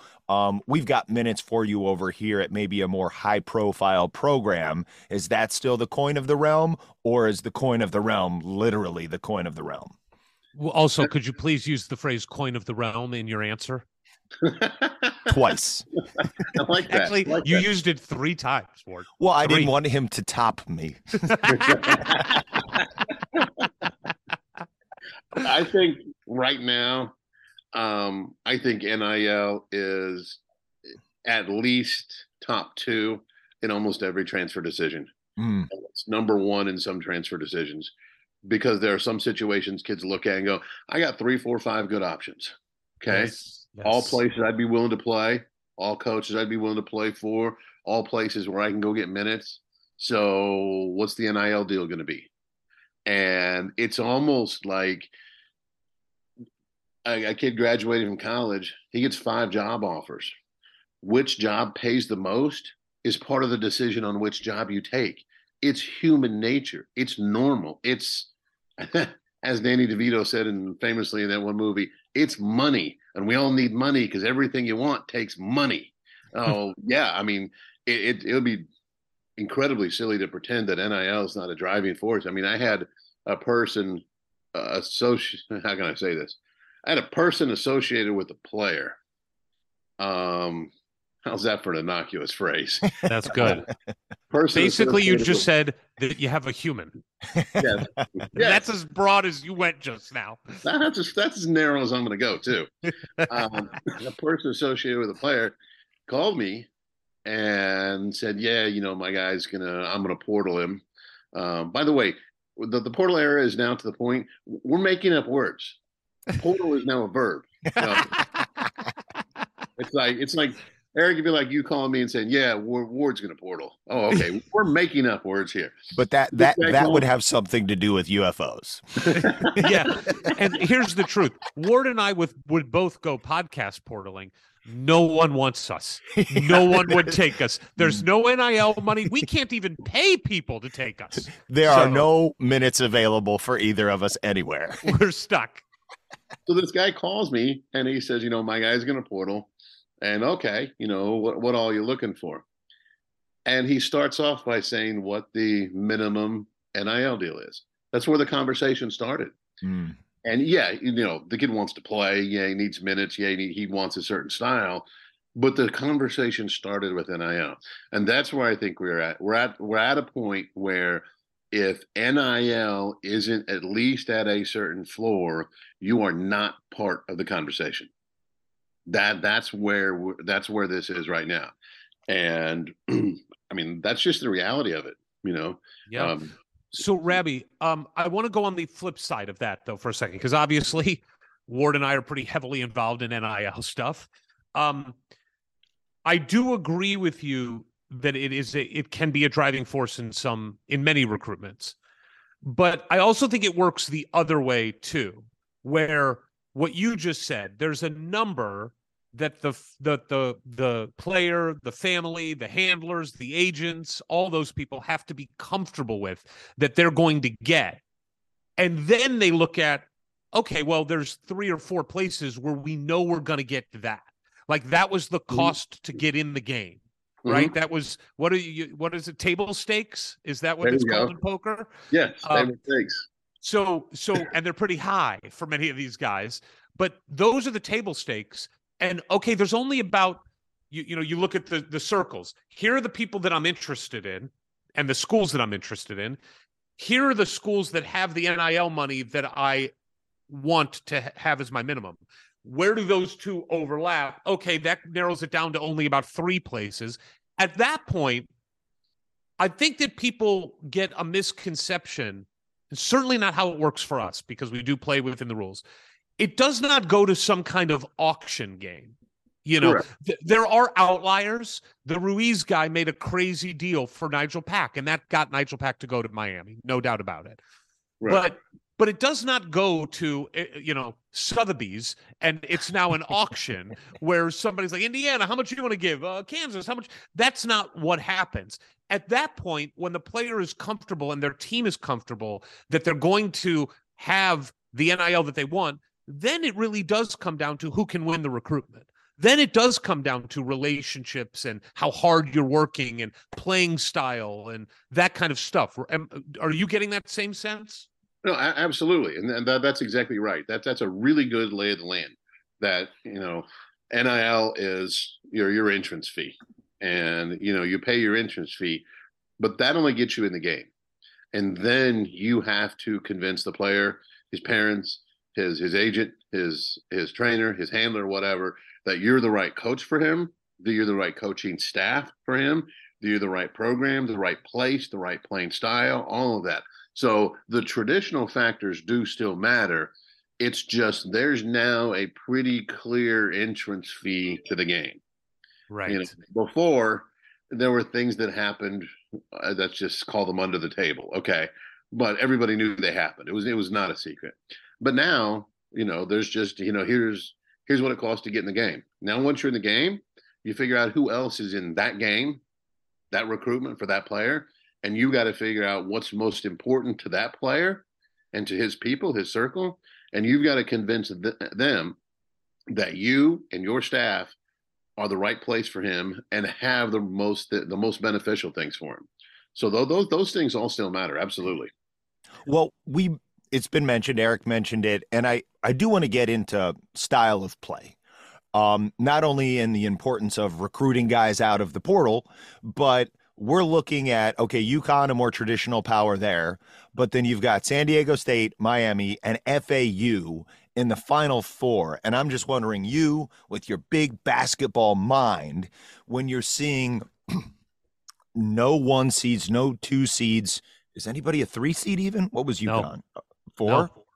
Four seed. Four. Yeah. It's the first time. I mean, it's the first time ever that this has happened. What what what's happening, Rabby? Are is this an an outlier? or or are we seeing a real like changing of the guard, whether it be style of play, maybe NIL factors into it. Obviously, with Miami, it does. Um, or like parity. Like, what is going on? Because we know we had one team in the Big Ten get into the Sweet 16, and then they got the f out. So what what's happening in the world of college basketball? That's a really good question. I think there's a number of things happening. One thing is we're starting to see the emergence of athletic shot making guards and wings really dominate. You know, people have said for years, guards win in March. It's one of the cliches about college basketball. But now we're really starting to see that even more. And like here, here's here's a couple numbers. Here's a couple numbers that are interesting. When you look at the final four, three of the four teams in the final four are better on offense than they are on defense. Um, the only the only the only one who's not is San Diego State. They're better on defense than they are on offense. And in the case of Miami, they're far better on offense than on defense. They're top five in the country in adjusted offensive efficiency. They're not even top 100 in adjusted defensive efficiency. Wow. UConn is better on offense than they are on defense. Florida Atlantic better on offense than, than they are on defense. And we're seeing good offense beat good defense in the NCAA tournament with more frequency. You know, Miami beat a number of teams in the NCAA tournament that were better defensively than Miami is. So this whole thing of defense wins championships. I mean, can defense still maybe win you a championship? Yeah, maybe it can, but we're seeing offense become more impactful. And we're seeing guys like, you know, you you look at um, uh, Miami's roster, you know, with with Pack and Wong and those guys. You know, Wong's listed at I think six five, six four. Eye test says probably six four, but there's an athlete on the wing who can make threes and can create his own shot and can get into the lane. You know, those are the kind of guys who we're seeing have more impact. We're not seeing. I mean, has a has a center dominated team won a title since Patrick Ewing in 1984? I don't think so. So we're now way into you know this and and what we're seeing now is more and more evidence. It's not just that guards elite guards get you the final four. It's like you look at the big 10 you know nobody passes sweet 16 guards are getting you to the sweet 16 and past the sweet 16 guard you know miami against indiana it, it was it was no contest let's be honest you know i mean miami didn't pull that out at the end with a couple late threes they got ahead and they stayed iu had a had a run there but Miami looked comfortable for uh, after about the first two minutes. It was like, okay, Miami's the better team here, and Miami doesn't start anybody taller than six foot seven. I mean, I mean, correct us if it's wrong, but but it was like Northwestern, Iowa, Penn State all over again for us. Yeah, it was, it was, and you know, with better talent. yeah, with better talent. You know, and and Norchad uh, in the middle for Miami, their center. You know, yeah, he's a he's a big, strong dude, but you know he's listed at six foot seven, and if that kid's six foot six without shoes on, I'll fly out there and wash both of your cars. I just, I mean, I was like, that that kid might be six five. Uh, he's a horse. He is an absolute horse. And Mr. Norchad, if you're listening, please, I'm saying this respectfully. I don't want you to me like a bug, which you could, but I just think we're seeing, you know, a change as far as what what wins. And like Dusty May did a phenomenal job putting together that roster that he's got down there. You know, Johnell Davis and those guys. You know, athletes, not the same level athletes that, that UConn has. You know, obviously, but you know, when you get athletes who are shot makers and and can create space and can you know really create for themselves like it's i remember talking to some guys who had to defend carson edwards um, the, the stud at purdue who led them to the elite eight. You know they came one freaky play from beating virginia and going to the final four. And i said what, was it about uh, carson that made him hard to guard? They said it wasn't the shot making. We knew he could make shots. The problem was he moved left and right and you get off balance and he had insane stop and go. So when he put his foot on the deck going forward you had to backpedal one step because if you didn't, he was going to put you on a poster and embarrass you. Mm. And they're like, once you take that one step back, then if he goes left or right, you're on skates. So we're seeing more guys in that mold. Athletes who can make shots also have the athletic ability to get around defenders, move left and right, get defenders off balance.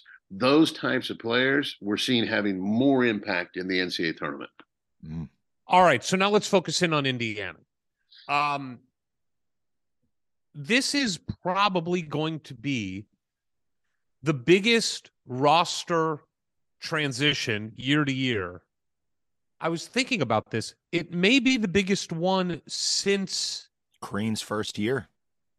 yeah, well, no, when Crean after the Sweet 16 with Cody, when he lost Cody and Vic and Jordy and and Watford. Watford, you know, we lost all those guys, and it was a brand new team the next year, except for Yogi, you know, who had Noah Vonleh. I think there was a big upheaval also when we lost Thomas Bryant and OG, but we still had Juwan, and there were some pieces there that were the same. But regardless, it's one of the biggest transitions that Indiana has had in a very long time. Mhm. And so there's lots of spots to fill. And let's talk about some of those spots and also trying to keep a 30,000 foot view of the roster.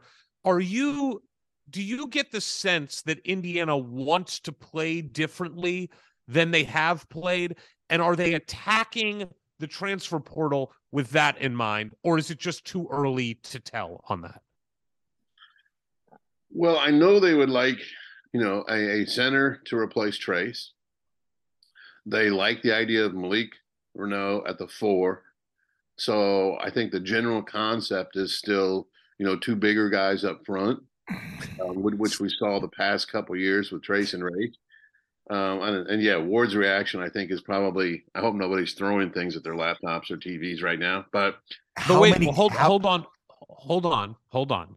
I'm gonna take the tack of being a little bit optimistic on this, a little bit for this podcast, because Malik Reneau has shown one incredible touch around the rim. So let's just give him credit for that. Better Mhm. touch than Trace Jackson Davis has. I mean, real skill. He also has shown early in the year, he does have, I think, much more an ability to shoot a mid range jump shot and a little bit further away from the rim than Race Thompson did. And we know Race chucked some threes, but over Race's career, he was not a guy that you felt comfortable with shooting anywhere outside of putbacks and dunks. And I think Malik, it's fair to say, has a ton more upside when it comes to that part of the game than Race did. Would you agree with that, Rabby? I'll give you that. Yeah. Yeah, and I would too, but like uh, what gives me such consternation is how many teams that did well this year in the tournament played two bigs. Yeah. I, again, I don't have a real argument against that. I'm just saying that compared to how we played last year, the bigs that they're going after, there is a potential that they get a big who is not a just pounded in back to the basket type guy. There are some names out there of bigs that that would be playing two bigs, but not the same type of two bigs as Race and Trace. Is that fair, Rabby? Yeah, I think that's fair, and I think you know there there are some guys who are in the portal and some guys who are rumored to maybe be in the portal, um, and there are guys who are more athletic rim runner, shot blocker types right. you don't necessarily have to pound it into. I think so. Here's one of the things that's going to be interesting for for roster construction moving forward. The many ways to study teams. Okay, one of them is to look at how they do against top 100 competition. Just yes. gives you a general lay of the land versus good teams, and it takes away stats against teams you just crush by 20, 30, 40 points. So Love Indiana, Indiana last year against top 100 opponents, they were 41st adjusted offensive efficiency. They were only 100th in defensive efficiency, meaning their defense, even though that was the goal, their defense really wasn't, you know, all that.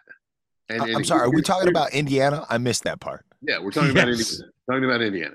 Damn. And if you look at breakdowns of how they score, Indiana was 359th in the country against top 100 opponents as far as percentage of points you get from three point range. How many teams are there? How many teams are there? 363? Yeah. so you're you're one of the five worst teams.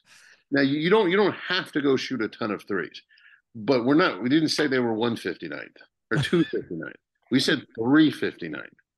So when you don't even have a consistent threat of the three, then people pack it in a lane which is what we saw happen to IU in a number of games they lost. Rutgers did it, uh, Northwestern did it, other people did it.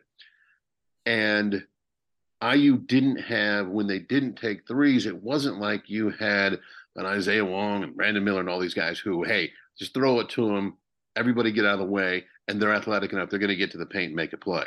You know, IU really, you know, the ball screen stuff with Jalen Hood was very good. Um, the analytics will tell you it would have been much better had some of those long twos been threes. Yes. But the ball screen stuff was generally speaking pretty productive for Indiana, especially when they played teams like Purdue that played a drop Drake drop coverage with the big, meaning whenever the ball screen happens, the big just automatically drops in the lane. That gave Fino space, and, and space is a shooter's best friend. So that ball screen stuff was effective at times and that that is a positive for IU. But when you don't even have the threat of the three, then you then you create space problems a lot of the time. And like Miami, the other day when when they made their comeback to go to the Final Four, I, I can't I don't think they made a three in the second half. But what happened was the game before, Nigel Pack in the Sweet 16 game had gone seven for 10 from three. So the next opponent goes, okay, we're going to defend arc and beyond. And they did that. And then Miami was able to, okay, you're going to come out a step beyond the arc. We're going to run action and make you think we're going for a three. And our guys are putting their foot in the floor and go around you. Mm. So the threat of the three is it's not as important as the three because making a three gives you three points. But the threat of the three also is a factor. So I think one of the things with Indiana, and that's why guys like Nick Timberlake in the transfer portal is is very very attractive. And guys like that, I think, would be very beneficial for IU's overall roster construction for next season. All right, well then let's just dive into talking about some of these guys. You mentioned Nick Timberlake. Let's start there.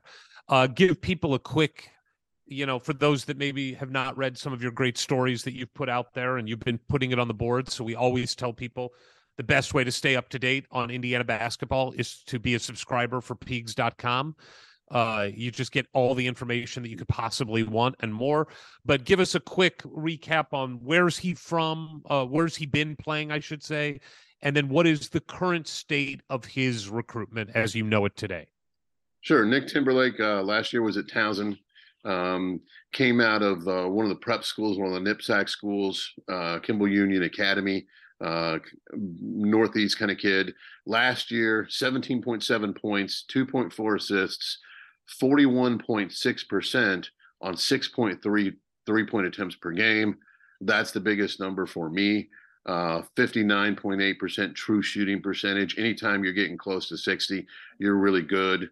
Um, he's strong, he's physical, he's an older guy. He knows how to go out and get shots, he knows how to make shots. Um, as far as his recruitment, uh, I think we're looking at Indiana, North Carolina, Ohio State, a little bit of Kansas, a little bit of UCLA. Uh, St. John's may jump in. So he's a really coveted guy. But Mike Woodson, you know, just had an in-home visit with him on Sunday. Sounds like that went really well. Um, Timberlake's been talking to Xavier Johnson, IU senior point guard. So that that's another card that IU has to play. Um, but it, it's going to be very competitive because Timberlake, people look at him, and some people have said, hmm, maybe he can become like Jalen Pickett. I don't know if he's going to make that many threes because I don't know if a lot of teams are going to hunt threes as much as Micah Shrewsberry did this past year at Penn State. But I know several coaches I've talked to, that's one of the guys that they bring up. You know, he he can he can be another Jalen Pickett. Um, so, but Indiana's in there.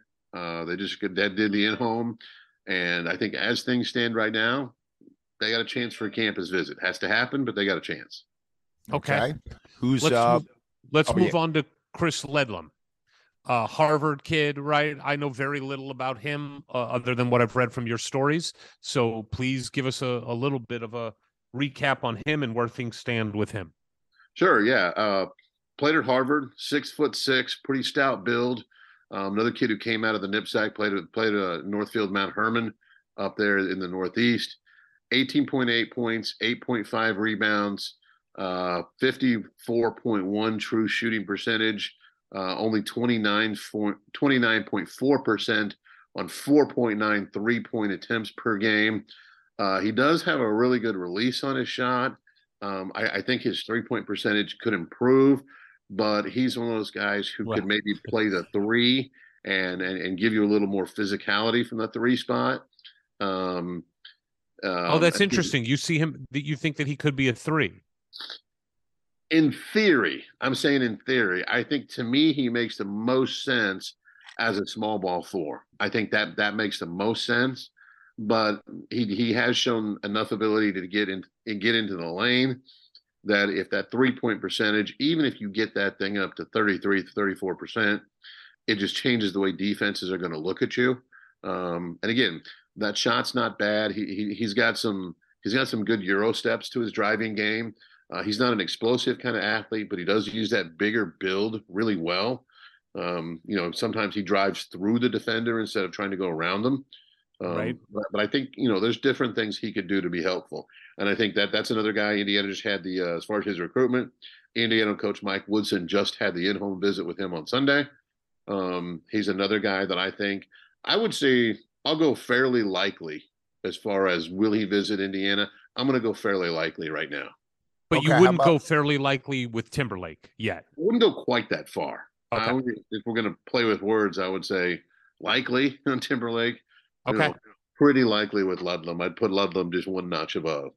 Okay. How about the uh the one player we actually have some familiarity with, Jamison Battle out of Minnesota? What are you what are you thinking? What are you hearing? Yeah, I think uh, you know Indiana jumped in pretty hard, pretty quickly. He's had a call with Mike Woodson. Um, Battles also talked to other members of the IU staff. I know that he's definitely intrigued by Indiana. Uh, he's intrigued by the chance to you know play at a at a big name brand basketball school. Um, he- he's a guy who, when he transferred out of George Washington to Minnesota, that Indiana had some conversations with at that point in time. So there's a little bit of history there. Um, he's he's got a number of schools that are that are coming already, and I think there's a chance some more schools come. Um, it's going to be in. I, I don't know that you know Butler's trying really hard. You know they're, they're trying to sell you know basketball in Indiana, Hinkle Fieldhouse, all that. It's a good sales pitch. If you're Butler, that's that's what you pitch. I just think he's looking maybe a little higher profile. Ohio State's trying, Xavier's trying, Cincinnati's trying. Um, Ohio State, or I'm sorry, Iowa State has a connection there. I certainly would keep them at least in mind as of right now. Uh, but he's another guy. You know, he's been productive at the high major level, and when you have demonstrated production at the high major level, oftentimes you're a pretty coveted kid. What do you say to people who would make the argument that yes, he's been productive. He's on a really shitty team in Minnesota where it doesn't really matter who shoots. Just go ahead and get your shots up. Mhm. And you know, going from that to then a team where you're expected to produce and impact winning, is he really the guy for that? Yeah, I mean, I think he would, in my eyes, he would be a helpful piece. I don't know if he's your lead dog. If you're a really good team, I don't know if he's your lead dog. Um, you know, his production as a junior was a little bit better. Uh, shooting percentage was a little bit better. It dropped off to 31.1% uh, on 7.0 three point attempts per game this past year. So that needs to be a little bit better. Um, Can that's he also guard? with teams. That's like teams really keying on him too. Like if he's Yeah. instead of being the only show in town, he's one of three. He could get better looks. That's true. Absolutely, absolutely. And no, positionally, he's a he's a forward. He's he's a six seven forward. You know, um, I I think if if he shoots it like he did as a junior, he would shoot it well enough to to be a three. Um, but you know, he, he's also a little bit of a tweener uh, in in old school speak. Okay, and then let's talk about the guy who may be closest to actually committing to Indiana. Um, who by the time this podcast airs, who knows? Um, Payton Sparks from Ball State. They're back to the basket center. Two years there. Sophomore's got two years left of eligibility. He's the guy that I think Ward and I know the most because he played for Michael Lewis and we watched a lot of Ball State. Uh, by all reports, I can say great kid, like great kid. People love him, hard worker, uh, no problem at all in the locker room. Seems to understand that going from Ball State to Indiana, his role will drastically change. Um, visiting Indiana today, which is Monday. By the time this podcast airs, it'll be Tuesday. But on campus, I believe, as we speak, Mhm. um, and and seems to be a kid who grew up wanting to play at Indiana. So what what do you what do you want to say more about him? Yeah, uh, you know, he, he played at Winchester, Indiana, and his his dream was to play at IU. Coming out of high school, he just he just wasn't. He never got really recruited at that level. Um, he was a really good player. Um, I actually played AAU for for a guy I've known for for a long time. Uh, and you know, Ball State, you know, thirteen point three points, eight point seven rebounds. Uh, his offensive rebounding is probably the thing that likely should translate the best to the high major level but he's 100% a, a, a back to the basket kind of guy. I mean, I think it's, I don't have it right in front of me, but more than, I think it's like right at 85% of his made baskets were at the rim, dunks or at the rim. So this is, this is very much a back to the basket, on the block kind of guy. Um, you know, 58.0 true shooting percentage. So that, that's, that's pretty solid. Um, you know, he, he's not a bad passer, 13.2 assist rate. That's not bad for a center.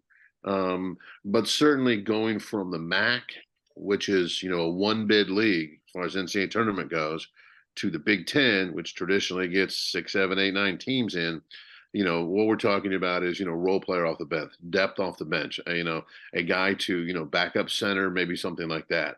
Um, that that's essentially what you would project Sparks's role to be if he were to transfer to a place like Indiana.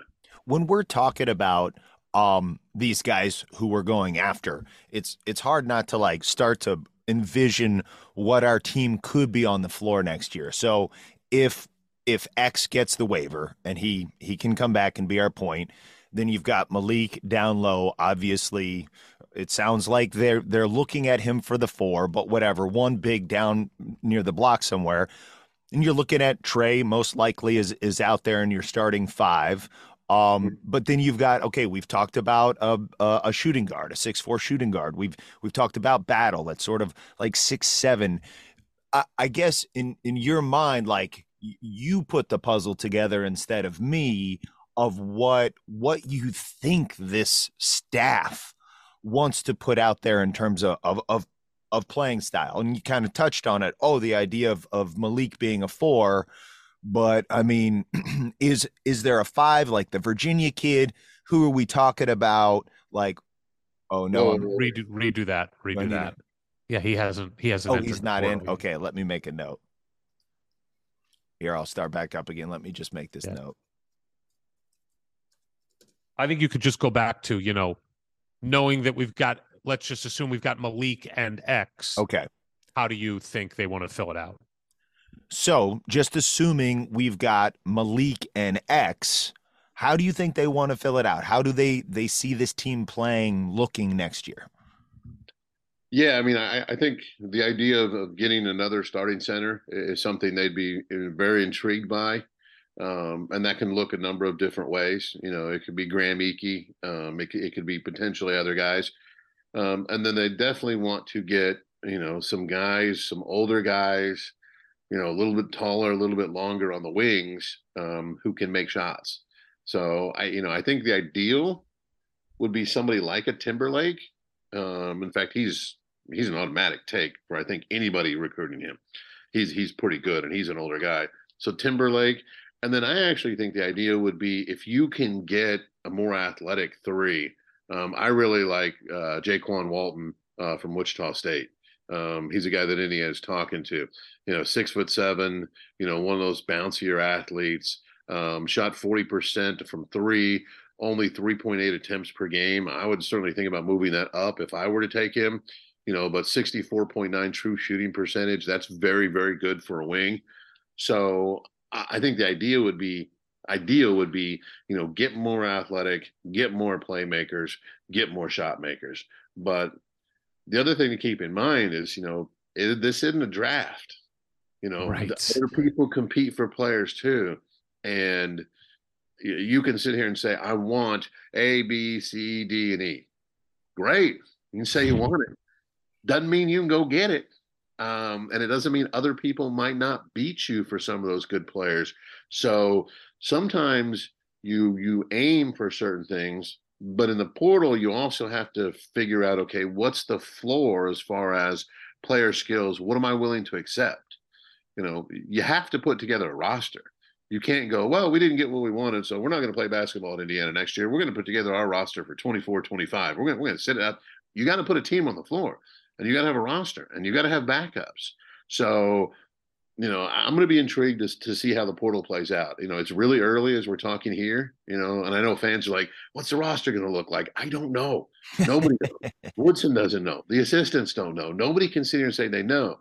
But I think, you know, if they were able to get a guy like Timberlake and somebody like Walton, you know, more athletic, playmaking, shot making types, I think that would really help them a lot for next year. Because if if you if you spend another year being very dependent upon post scoring, I think that lowers the ceiling of your floor or uh, lowers the ceiling of your team.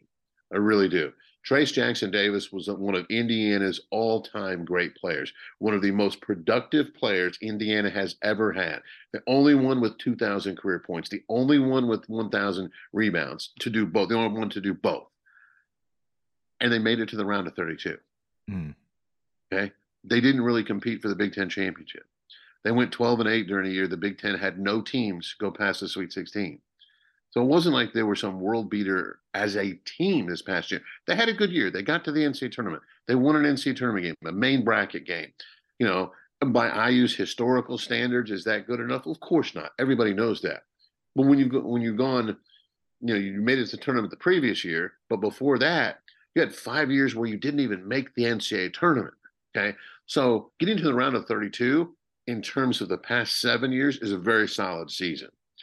But your goals, if you're Indiana, you should aspire to compete for an opportunity to go to the Final Four. That's what Indiana basketball needs to be about. That's what it should be about. Now, when the tournament upsets happen, good teams lose. Good teams, really good teams. You know, the NCAA tournament's full of really good teams who didn't make the Final Four. But the idea with roster construction is, in my opinion, look at what gives your program the best chance to compete to make an NCAA tournament run and build your roster in that manner. To me, that's the ideal. Couldn't agree more. Um, the Jaykwon Walton one is interesting because I haven't seen nearly as much buzz around Indiana recruiting him as I have with Timberlake or Ledlum or Ike. I, is that how you pronounce it? Ike from Yes. Wyoming? Okay. Yes. Um, But as you described Walton, he seemed like if you were to go into a lab and create what you need at Indiana, it would be a six foot seven bouncy three, you know, guy that can play the three who can shoot threes well. Like that would be something we haven't had since I don't know, Troy Williams, maybe around there, you know, something like that. You know, what is the deal there? Is it that we just don't have an advantage, tough to get in to recruit him, or I, what or am I just wrong and I just haven't read enough and we are recruiting him hard? Well, I think uh, the, the difference is, you know, IU hasn't been to see him or he hasn't been to campus at IU. And the other people we're talking about, especially with, with Timberlake and Ledlum, you know, and, and Payton Sparks, either IU has been to see them or there's a there's a campus visit happening. So there's just more activity there. Uh, IU's talking to Walton. Um, I, I know they would love to get him on campus. We'll we'll see, you know, what Woodson decides as far as who gets a visit, you know, an in-home visit from the coaching staff. But yeah, I mean, I think Walton's really interesting. You know, he he was at Georgia and basically didn't do much for for a couple years, and but a lot of people saw, uh, you know, an athlete who could make plays. Wichita State went out and got him, and and he was very solid. Again, he, he's not like a big time three point shooter, um, you know, but forty percent on 105 three point attempts that's very, very, very solid. Yeah. Very and, and, actually with that percentage and and that number of attempts, which again, that's what, three point eh, eight attempts per Would, game. Wouldn't wouldn't that be more than Miller Kopp shot for us? I mean, what did Miller Kopp shoot? I have to look, but yeah, yeah, and I don't have it right in front of me. But I'm gonna look it up. You know, three point attempts per game is solid. But if you're shooting forty percent, you, you want the attempts to go up because even if the percentage drops to like 37, 38 percent, you know, if you double the attempts, your offensive efficiency still goes up. But as far as Walton goes, I like him. I mean, I think I think that's the kind of athletic wing that, that that's going to help you. Again, is he going to be the lead dog? I don't know about that. But with Indiana, Xavier Johnson, to me, Xavier Johnson and Malik Reneau should be the should be the lead dogs next year, unless you get a stud, a stud. Now, if you get Timberlake and you decide you want to unleash him as a three point shooter, that could change a lot. He might be your lead dog next year. Well, I would also argue if Xavier Johnson and Malik Reneau are your two lead dogs, you don't have a high ceiling next year. Probably fair. That's probably very fair. I mean, you may you may be able to get to the NCAA tournament if they're your lead dogs and you fill in with really good, solid role players. But uh, look, the truth is, I think ideally they would love to have somebody that is better than Trey Galloway to start at the two. I think they would love to have Timberlake at the two, have Trey coming off the bench where he can be an energy guy and come in and spell Xavier if he needs to. You know, obviously you've got Gabe Cupps, and we'll talk about the freshman in a second. But I think they would love to have Trey coming off the bench, fill in with a three like you're talking about with Walton or Ledlum, perhaps, maybe, and then a rim running athletic five you know, to go with Malik. Now, that's a team that could probably make the NCAA tournament and, and if all things come together, maybe make some noise. But but they clearly want to upgrade the talent and have to, or we're going to be in some trouble. So sure. can we go to the freshmen for a second? Let's sure. look, we still it's still more exciting to talk freshmen than it is transfers, in my opinion, because you have the dream that this is going to be your next Trayce Jackson-Davis, and you're going to be able to follow this guy for the next four or five years, depending. But that's what makes it exciting is that this may become a guy who really establishes himself as a Hoosier for the next half decade. And there is reason to be optimistic about these two guys coming in for very different reasons. Um, so let's let's refresh everybody's memory. Let's start with Gabe Cupps because he has been the most visible recruit that I can remember committing to Indiana University in forever. Uh, tell us about Gabe, how his season ended up, and what kind of player he is, and what do you think we can expect of him next year? Excuse me. Yeah, so we're talking about um, a a six one six two point guard a coach's son, very high basketball IQ, really understands what his team is trying to get possession by possession, game by game. How are they defending us? What are they taking away? Let's try to figure out, you know, what we need to do this game, this possession, this half. He runs a team really well. He runs offense incredibly well. Um, he runs his father's system at Centerville, Ohio, to about as precise as I think a high school kid probably can run an offensive system. Won a state championship, had another state runner up, had another year where they reached, I believe, the final four. So three very successful long runs his sophomore, junior, and senior season at Centerville, Ohio. Uh, played on the Midwest Basketball Club on the Adidas circuit. Um, his, his, shooting really improved. Um, he's a very capable three point shooter now. Uh, he was not like a high volume shooter because they had Jonathan Powell and they had some other guys who could do things. So the point guard did his job to make sure that other guys got their shots as well. Um, he, he's not a big time athlete. You know, he's not out there. You know, he's not going to turn the corner and just blow by guys and get into the paint the way an Xavier Johnson does. He's much more of a, um, you know, a, a, a point guard who runs the team and can can score when necessary. Is but, it but, fair, Rabby, to because we saw this guy a lot and he got a lot of attention because he was a freshman from the state of Indiana. Is it fair to say that Gabe Cupps is in the Braden Smith world? I know they're not exactly the same player, but is that a fair comparison? Um, a little bit. I th- I think Cupps is better as a pure point guard. You know, Braden was really asked to carry a big scoring load for his Westfield team. And there were times he was Braden was the primary ball handler and the number one op- option offensively, pretty much possession by possession. And Centerville was not as dependent upon Cupps for points game by game by game. You know, last year they had what four D1 kids on that team. Obviously, Gabe's one of them. He was back this year. Powell's one of them. He was back, but they had two. So Gabe really could run the team. And there were times it was okay. You know, Powell's got it going. Let's feed him. Um, and and Braden's a little more athletic. You know, Braden, if you had those guys go end to end or run the cone drill or do some things that coaches like to do where there's screens and you got to go around them and how you get the spaces, Braden Braden's a little on the quicker side. But, but he's think, bigger too, right? A little bigger. Um, they're pretty similar stature wise, but I think Cupps is Cupps is a little more put together up top physically comparing at the same stage, you know, guys coming out of high school. So I, th- I think Gabe is going to have the strength. I know he's going to have it as a as a true freshman, but I think over his over his IU career, I think he's going to have the strength to handle maybe some guys who might be a little more athletic, um, you know, in in in in the Big Ten and against Power Five opponents. Well, and it seems kind of ideal as much as it probably hurt us this season. Uh, Eric and I could argue about how much it hurt us this season not to have X, but for uh, Gabe to be able to I come just in, jump in. I oh. was I I have to say this that you were wrong. It's okay. We yes, know. yes, yes, because it. I, I didn't articulate what I was trying to articulate well enough. It mm. clearly hurt Indiana to not have Xavier Johnson. It is silly to argue otherwise we would be a better team if we had Xavier Johnson and Jalen Hood Schifino. I, I believe that. I don't know how much better, but we would be better. So I apologize and would like to issue a formal correction. Let the let the record show. All right. But um I feel, you know, without like dumping onto Gabe what got dumped on to Braden Smith this year, it's like great, yes, let him come in and spell X and really get caught up to the speed of D1 basketball for a year.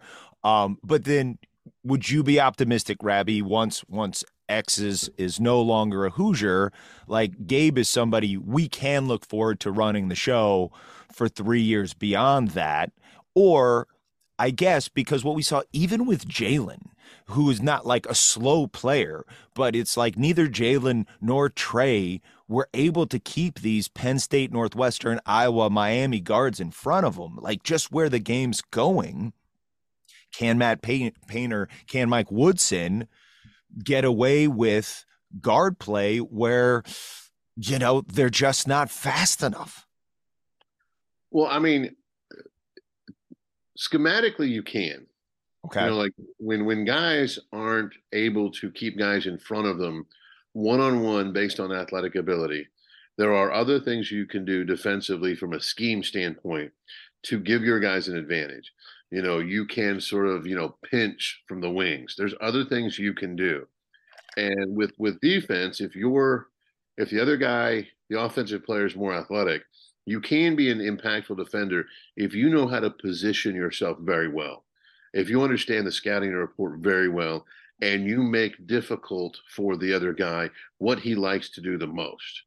Doesn't mean you're going to win the matchup all the time, but if you position yourself very well, you can be an impactful defender.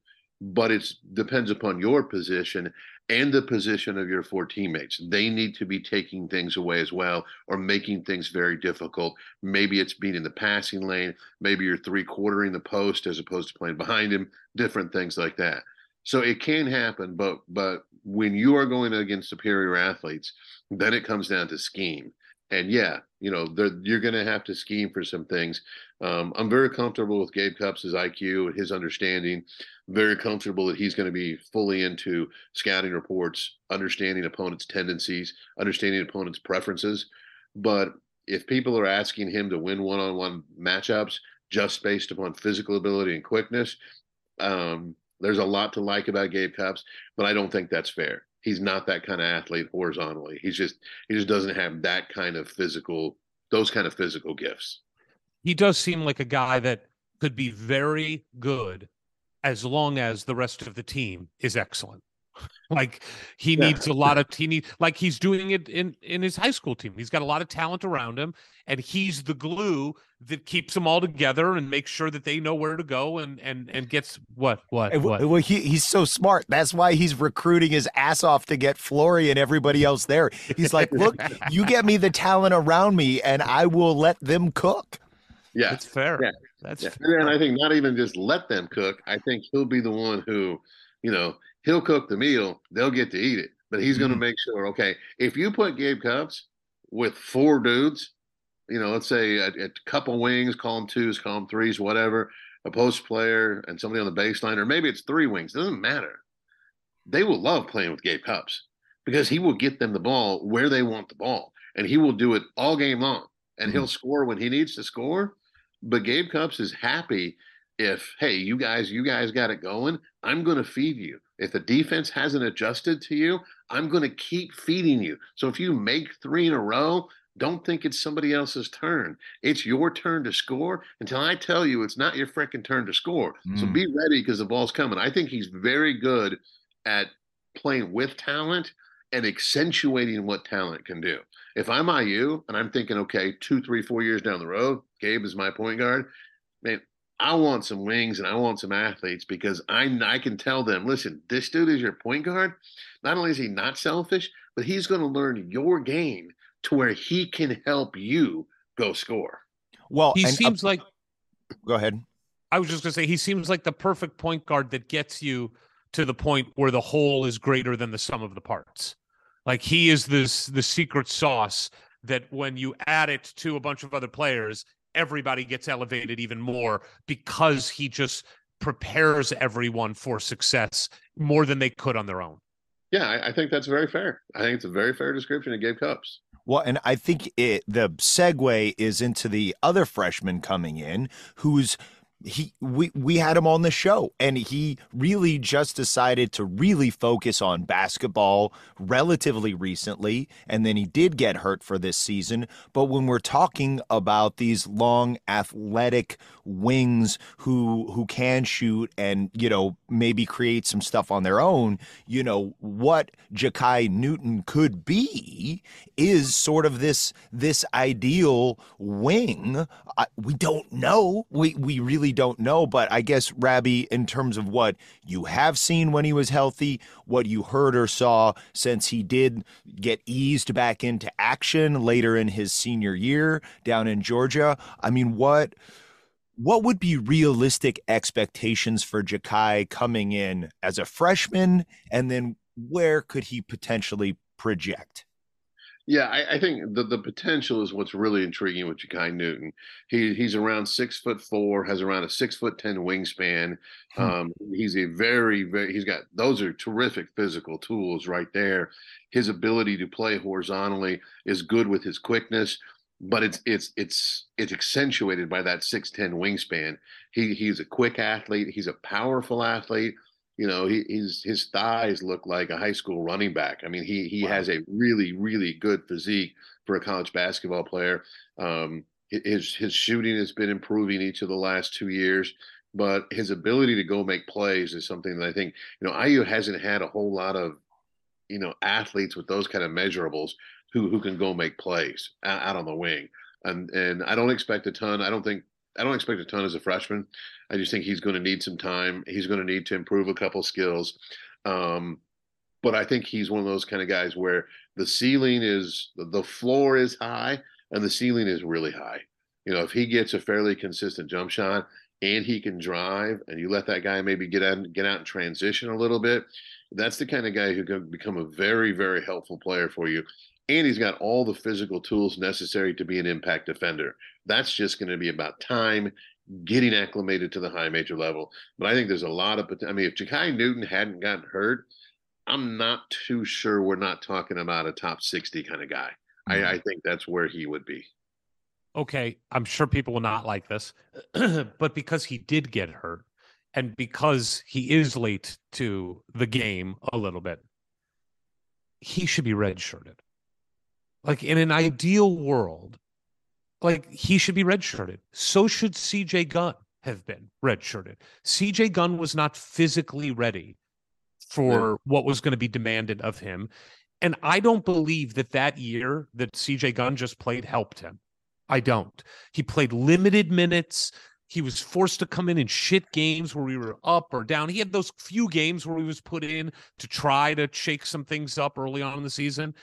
I, I don't think the lost year of eligibility helps a guy like CJ Gunn when you don't have a COVID year. You know, these guys right. don't have COVID years. And when I read comments about Ja'Kai, either I think they were from him, there was even some like comments. I wish I could pull them up. They were on Peegs, but they were comments that made me think like they're not sure he's going to be fully, fully healthy, even in the preseason for this coming year. Do you know? Did you did yeah. you read? Um, I, I didn't read that wrong, right? No, you got it right. I think that was when I talked to him when he had just come back for the state playoffs. Yes. Down in Georgia.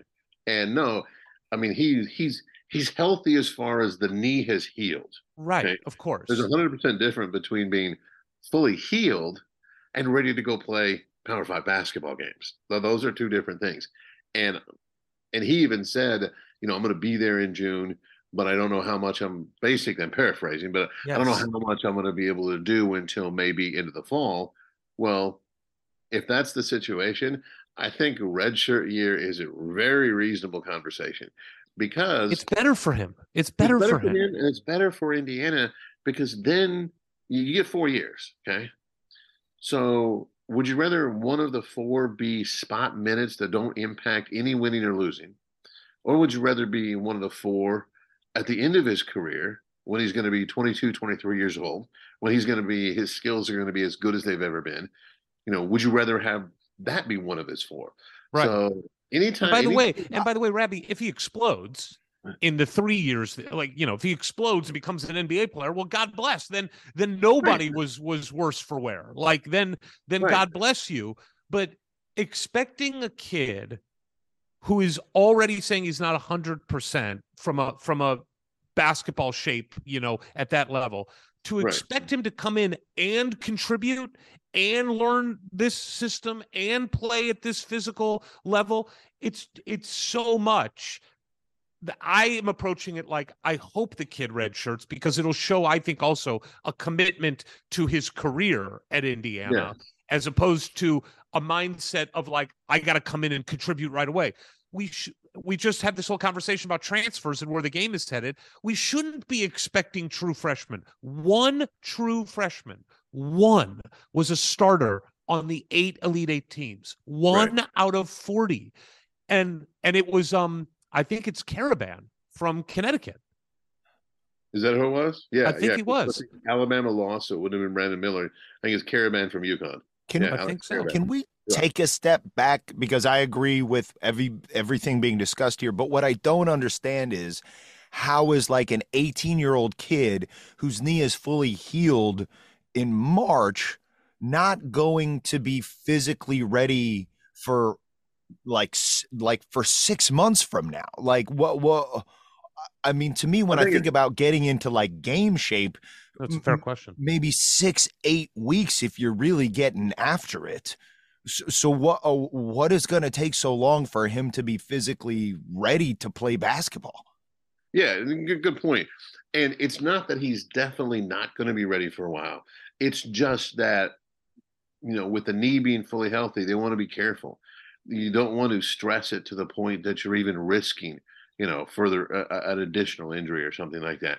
So I think the conversation is more about what's the best approach as far as how many hours per week do we want him going full go on the court, full go in practice. Yeah, you can work on your shooting all you want. Take as many hours you want in cook hall. You know, you can do the strength and conditioning program that's only going to strengthen, you know, your body and help prevent future injuries. But, you know, the pounding, he's such an explosive athlete too Right. that you know there was a lot of stress and strain on those those legs of his. I mean, he's got some power to his game, and I think a little bit of the conversation, and this is just my guess. I don't know this for sure, but I think it's a reasonable guess. I think it's an educated guess. How much pounding do you want to put him through in June and July? Or do you want to sort of make it a little more measured and kind of walk it up the stairs rather than what a lot of programs do? They throw the freshmen in hard in the summer just so it's the whole throw them in the deep end so they understand what it takes. We know they're gonna the water's gonna be over their head at times. We want to throw them in the deep end so that they get a sense of it. On the other hand, sometimes when guys are coming off injuries, you, you take a different approach. and Say, okay, let's stair step it up. Let's let him walk it up the stairs rather than just throw him in the deep end. So that's the conversation there. And and I do think when you talk about roster construction, big picture, one of the things is, you know, everybody says, oh, look at the number of transfers who are starting. Yes, true and good point. But also in that graphic you mentioned, Ward, look at the number of seniors who are starting on Elite Eight teams. Okay. If you want to have seniors, you got to walk them up the stairs when they're freshmen, sophomores, and juniors. You want them to improve. And, you know, a fifth year senior is very helpful in the game of college basketball. Again, average age of starters on, on the Elite Eight teams, most of them 22 years and older, average. So having older guys is helpful. So if you have an opportunity to bring in talent, you don't have to ask talent to produce immediately all the time. I think sometimes people get a little over their ski as far as, oh, this kid's good. He's going to come in and average 15 points. No, he might not be ready. And sometimes when freshmen don't score in big numbers, people say, "Oh, he was overrated. He he, you know, he's averaging four points, whatever." Sometimes guys just aren't ready. Sometimes guys are talented, they have ability, but they're not ready. Power Five's very fast and it's very physical. It's faster and more physical, play by play, than most high school kids have game to game. So there are significant adjustments that have to be made. Not very many guys are ready to be impact players game to game as freshmen. That's why you saw, you know, what was it, one freshman starting in the One. Elite Eight? One. One. Okay. That doesn't mean other guys aren't talented. They might not just be ready. There's nothing wrong with bringing in talent to your roster and allowing it to mature.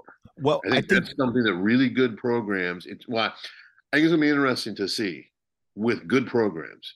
You know, they're still recruiting freshmen, and three, four years down the road, how many you know, 16 starters are seniors out of 40? It's a pretty solid percentage. Yes. You know, yeah, it's a very solid percentage. So that at least suggests that if you bring in good talent, if you keep it and develop it, it's going to give you an opportunity to have impact players down the road. Not everything has to be about next year, next year, next year. I think intelligent programs think down the road. Okay. What do we want to look like in three years? And Right. how do we get our roster to where we want it to be in three years? There has to be a plan. And I think over the next three to five years, I think it's possible we see the difference between programs that have plans and programs that every year are in scramble mode. The- I think the- that that's a great point. Yeah. Go yeah, ahead, like I think player development for our program, and I just like to take a moment for you, Rabby, to reflect on. Hey, you're out there recruiting. You're trying to get these guys in. Other schools are out there negatively recruiting against you. And I think we have some examples of Trayce clearly took his game to another level. Jalen was able to come in and be one of the absolute best freshmen in the country right away. We saw some real improvement to Trey's game. There are other players we did not see the the leap forward we were hoping for and ultimately really depending on to accomplish what the preseason expectations were of this team. So when you're you're looking at what what IU has done, let's let's look at this last season. Um, is is that a, a, real positive, a real negative? Does it kind of is it a is it a wash with the players that developed and those who didn't? What do you what's your take and what do you think other coaches are saying about that? well, yeah, pretty good idea what some other people are saying, but uh, but that that happens with everybody. You know, like you use the phrase negative recruiting, which is a very common phrase. A lot of people say that. Um, coaches will say it's recruiting. I'm trying to beat these other four schools. So where I think I'm better or where I think they have a deficiency, I'm pointing it out to people I'm recruiting. Uh, so that that does happen. That that know, said, Rabby, I would be a phenomenal negative recruiter. that's good.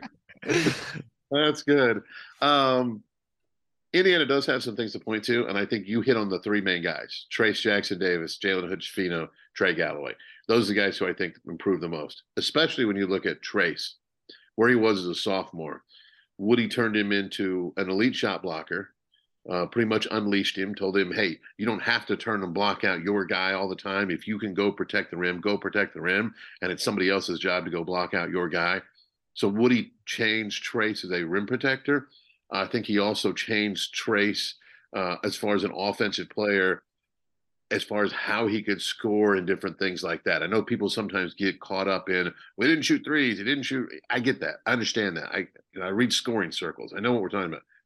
But Trayce's offensive game is monumentally different as a senior than it was as a sophomore. There were so many things that he could do as far as position, footwork, the fact that you brought Trayce away from the basket, threw him the ball, and let him make plays. And then the third thing is Trayce became a phenomenal passer for a big yes. man. Phenomenal. He became His, a point center. He became he a point center. There were times IU threw the ball to Trayce Jackson Davis near or outside the arc for the purpose of running action so he could throw the ball to somebody else. You know, he hit cutters, his his passes to the to the opposite from one block to the opposite corner for threes were fantastic. Um, so I think that's the number one thing that IU has. You know, if they had a poster child for player development under Mike Woodson, it's Trayce Jackson Davis. He's one. Jalen Fino's game, his ability to read and do things in the ball screen was really good. Uh, a number of NBA scouts even said, "Man, you know, we were down there with you at Montverde in the fall, and you know, when, when Jalen was a senior, and it was good. You saw the potential, but it wasn't this good. And ball screen stuff, the ability to read ball screens, function in ball screens, everything uh, that was good. And then Trey Galloway, you just look at his shooting improvement. Just, just you know, the numbers. You know, eighteen some percent to high thirties. You know, hundred percent improvement. So I think those are the three guys for Indiana that they would point to the most.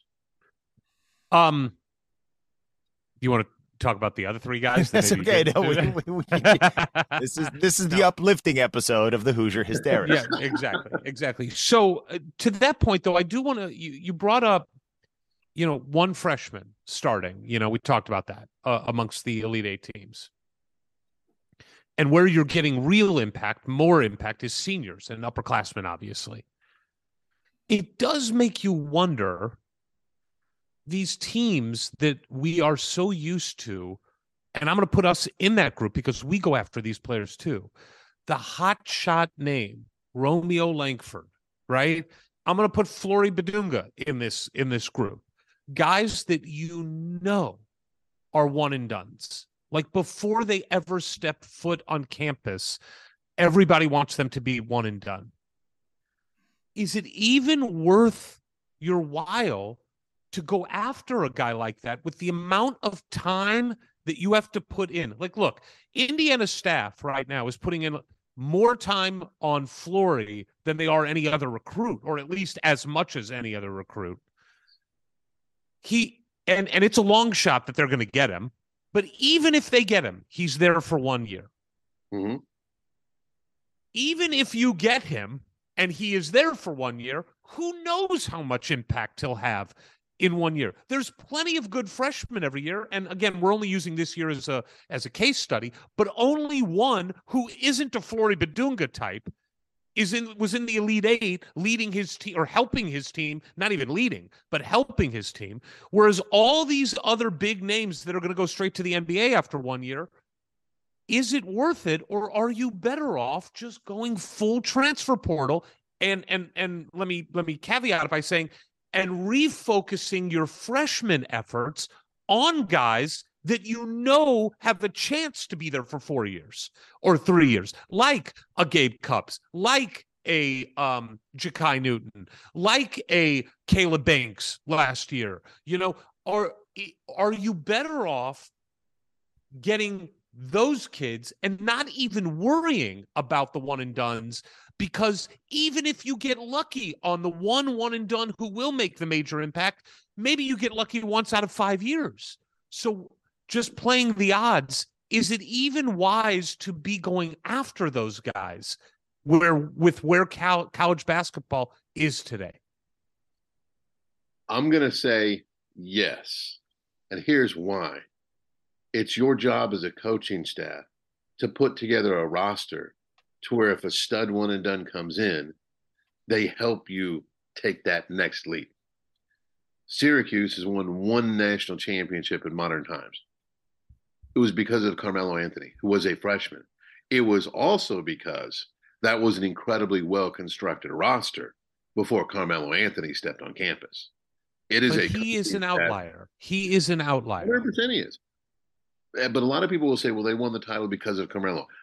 I would rephrase it. You don't win the title without Carmelo, but if he walks on campus to a bad roster, he's Romeo Langford. He's Syracuse Romeo Langford. Talent freshman comes in, averages 16. Well, Mello probably would average more, but he would have done a lot on a team that didn't do anything. So the the elite guys can be the guys who take you from round of 32 to final four contender. They have that ability to potentially have that kind of impact.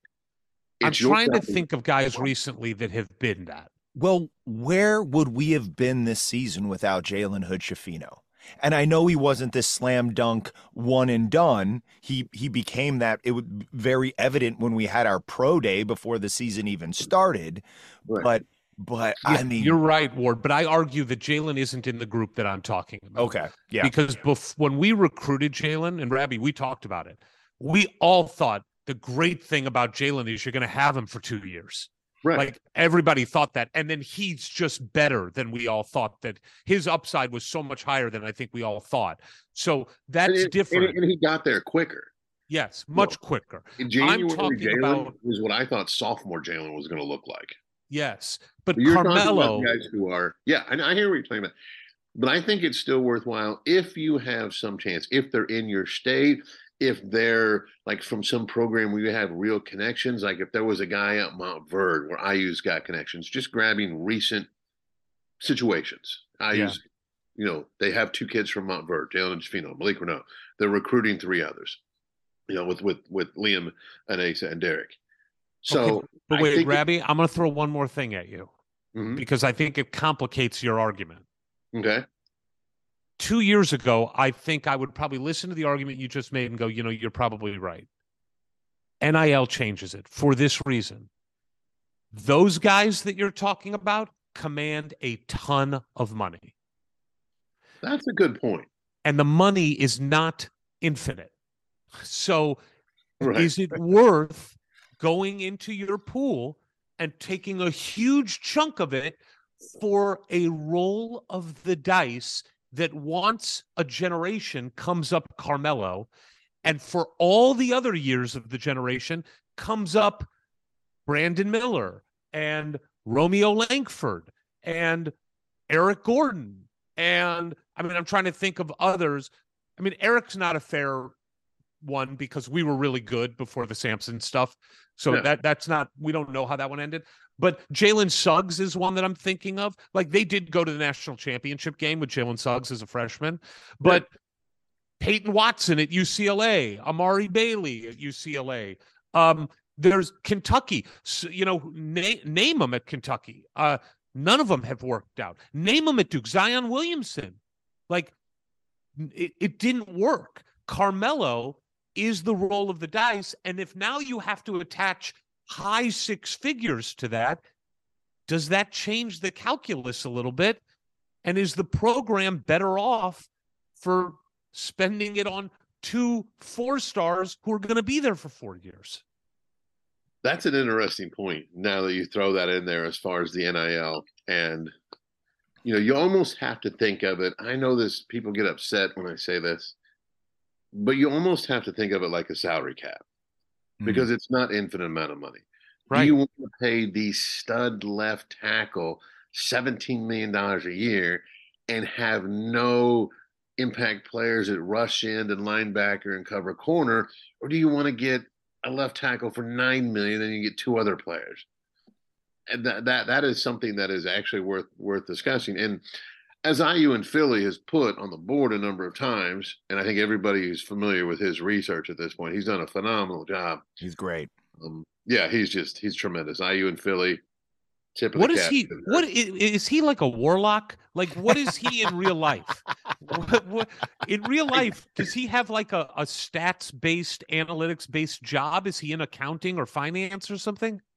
I, I my understanding from from trading some messages with him is is he at least was. I don't know if he still is, Okay. but at least he was. He does have uh, an analytics stats type background, and and he's really good at you know compiling the data, organizing the data, and then analyzing the data. Yeah, I want to tell him, listen, man, I love what you're doing, but could you do it for the stock market? And let us know what to do there. Like it might benefit us more if you could just just focus all of that energy on the Nasdaq, and then let us all know. I'd be happy Only, to pay for it. only for Peegs Premium members. Yes, exactly. Yes. You Peegs get basketball finance. info, and we're going to help you retire well. Yeah, exactly. That'd be a heck of a sales pitch. Um, but no, I, you know, now that you mentioned that, that that is interesting. But I and I still think, you know, IU in Philly says thirty to eighty is a sweet spot. I think it's a little more like thirty to hundred. But okay, we're we're talking about just a few spots difference. Generally, we're talking about same general ranges, and I think that's where you go because then you get really good players who are multi-year players, and I think that's the ideal. Really good players who are multi-year players. You know, um, Victor Oladipo's of the world, Cody Zellers of the world. You know, guys who I mean, Cody was like almost a perfect situation because that was a McDonald's All American who played two years. Trayce was tremendous. Uh, Yogi was, you know, ridiculously impactful as far as you get a McDonald's All American point guard who stays four years. I mean, look around college basketball. There aren't many of those dudes. Um, so they don't have to be McDonald's All American levels, but if they're even, you know, top 100 guys, if you're top 100 and you stay in college for four years, you should be an impact player as an upperclassman. If you're not an impact player as an upperclassman, you screwed up or your coaches screwed you up. Okay, one of the two things happened. Something went off the rails because you should become an impact player. So if you among the of the freshmen you're getting, I still say I would go after the one and done stars if I felt I was going to have a well constructed roster and they took me from a roster that I looked at said, mm, we might go to the Sweet 16 to if we add a Jalen Harrelson or we add a Flory Bidunga, we might go to the Final Four. The, the Final Four is what you play for. Okay. I, and I know some former IU players get mad when I say that. You don't understand what winning a Big Ten title means. It's hanging a banner. You're right. I probably don't because uh, you know, as as if you didn't play, the players see it differently. They look up and they see their banner and they're proud of it, and that's great. And they absolutely should be proud of it. Winning a big Big Ten regular season title is an accomplishment. However, ask anybody: Would you rather finish fifth in the Big Ten and go to the Final Four, or would you rather win the Big Ten regular season, end the Big Ten tournament, and then you know lose in the first round of the NCAA tournament? I mean, do you think Purdue people are even remotely happy right now? No, mm. no. But they won the Big Ten. They won the Big Ten tournament. You know, two of the three things that people, some people think are big, they won, Hey, and look, it lot. So I would actually, I, if if I had a well constructed roster and a one and done was going to take me from I'm going to make the tournament or I'm going to go to the Sweet 16 to I got a chance to go to the Final Four, I absolutely take him. And I, and I also think if we think about NIL in terms of salary cap, okay, well, if it's one year and it's one great year, another thing thinking of it, how how many people are going to donate to my my salary cap space if we go? Okay, Florida? fair. Yeah. So let me, but let me ask this real quick about Flory, just to follow up. Okay. Let's say Flory was not a 2024 kid. Let's say Flory was a 2023 kid. Same exact player, same buzz, all that. With the Indiana roster, the way it is constructed right now, is it smarter? Would it be smarter this year for Indiana to bypass Flory and go get guys with multiple years of eligibility? Or would you still say go after Flory as much as you can? I don't know. I I think you need to. Indiana at some point needs program stability. Okay, the the roster just needs to be better constructed year to year. You know, this idea where it's been multiple years now, where there's been some degree of panic over next year. Next, you know, even going back to, you know, Crean's next to last year. You know, when it actually did fall off, they went to the NIT, didn't even win an NIT game. And then through Archie, there was always concerns. At some point, you need program stability. Um, and if Well, wait, I- wait no, Crean's Crean's last year was the NIT loss. right, but I'm saying his second to last year, there was already concern about next year Oh, yeah, yeah, yeah. they were losing. Yeah, coming off like of a Big Ten championship. Yeah. Right, right. But but that year ended up being a lot better than expected. But even with that year, when that year was going on, people were like, "Well, what are we going to look like next year? Who are we going to get? How are we going to fill in?" So the concern about next year existed even during the Big Ten championship run. And one of the things you want as a program is you want program stability. And yeah, that that can mean, hey, we're going to go in the portal every year for two or three guys. If, if, you're going to do that with regularity, there's nothing wrong with doing that. But as far as this specific conversation goes, if Flory was 2023 and I'm Indiana and I don't know exactly what my roster is going to look like the next year, I would actually probably be thinking three years down the road more than having panic about the next season. I would want a really well organized roster. I would want a real clear plan for how do we want to win in the future. Here it is. Here's the kind of guards we want. Here's the kind of wings we want. Here's what we want on the front court. Now, we're going to take the next three recruiting cycles and we're going to build this roster really, really, really well. And then if we have a chance to add a Flory Bidunga or Jalen Harrelson or somebody like that, we go get them. But I think there needs to be a clear plan and organization and follow through on a plan. And when you start getting that, that's when you have program stability. That's when you have an opportunity for regular NCAA tournament success. Okay, I want to go macro for a second. And what in my mind it, you know, we've seen this coming, we've talked about it, but it's to me it's it's getting to a a critical juncture of what the hell is the Big 10 got to do to become rele- relevant because look I mean, look, it was glorious. And we could, I mean, we could talk for the next hour about Purdue losing in the NCAA tournament in historic fashion and arguably the worst loss in NCAA history. Ah, it's just, it feels great to say that. And this is the uplifting episode.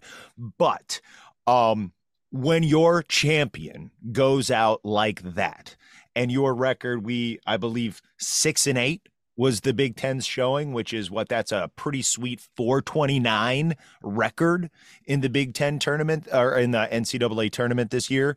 You know, never mind, nobody's won it since the late 1950s when Tom Izzo was a young coach at Michigan State or however long it's been. Like, like Rabby, we're and and I know some of this is skewed because you have one team, you know, like UConn getting all the way through, and so it's looking better for their conference. But when you're looking at the national landscape, and I know we have the FAU and the San Diego State coming through, and we touched on that earlier, but just looking at our conference and what a steaming pile of dog shit it was this year, and people every year they say, hey, we just beat ourselves up and it's our, our rough and tumble style of play. But like, it's really embarrassing at this point what this conference puts into March. And and in no and and this is the worst it's been. I think this is as bad as it's been. And do you see any reason we might get better? Do you see the coaches? I'm, I'm Micah just left, right? I mean, Mike has Micah officially taken the Notre Dame job? Mm-hmm. Yeah. So so like there was one guy in the league playing modern basketball who's now no longer in the league. It's maybe worse that he's back in the state and will be even more difficult to recruit against.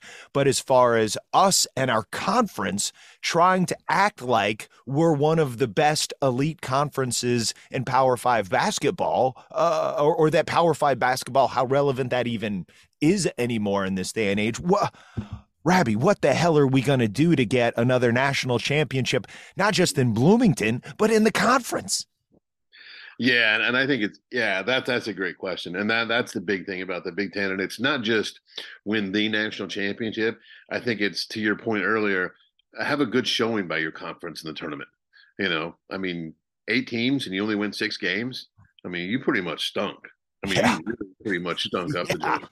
Uh, I think a couple of things need to happen. One, I think the Big Ten needs more athletic wings.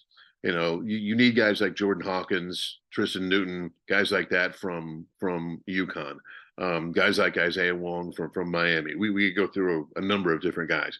One, I think more IU or more Big Ten programs need that kind of roster construction.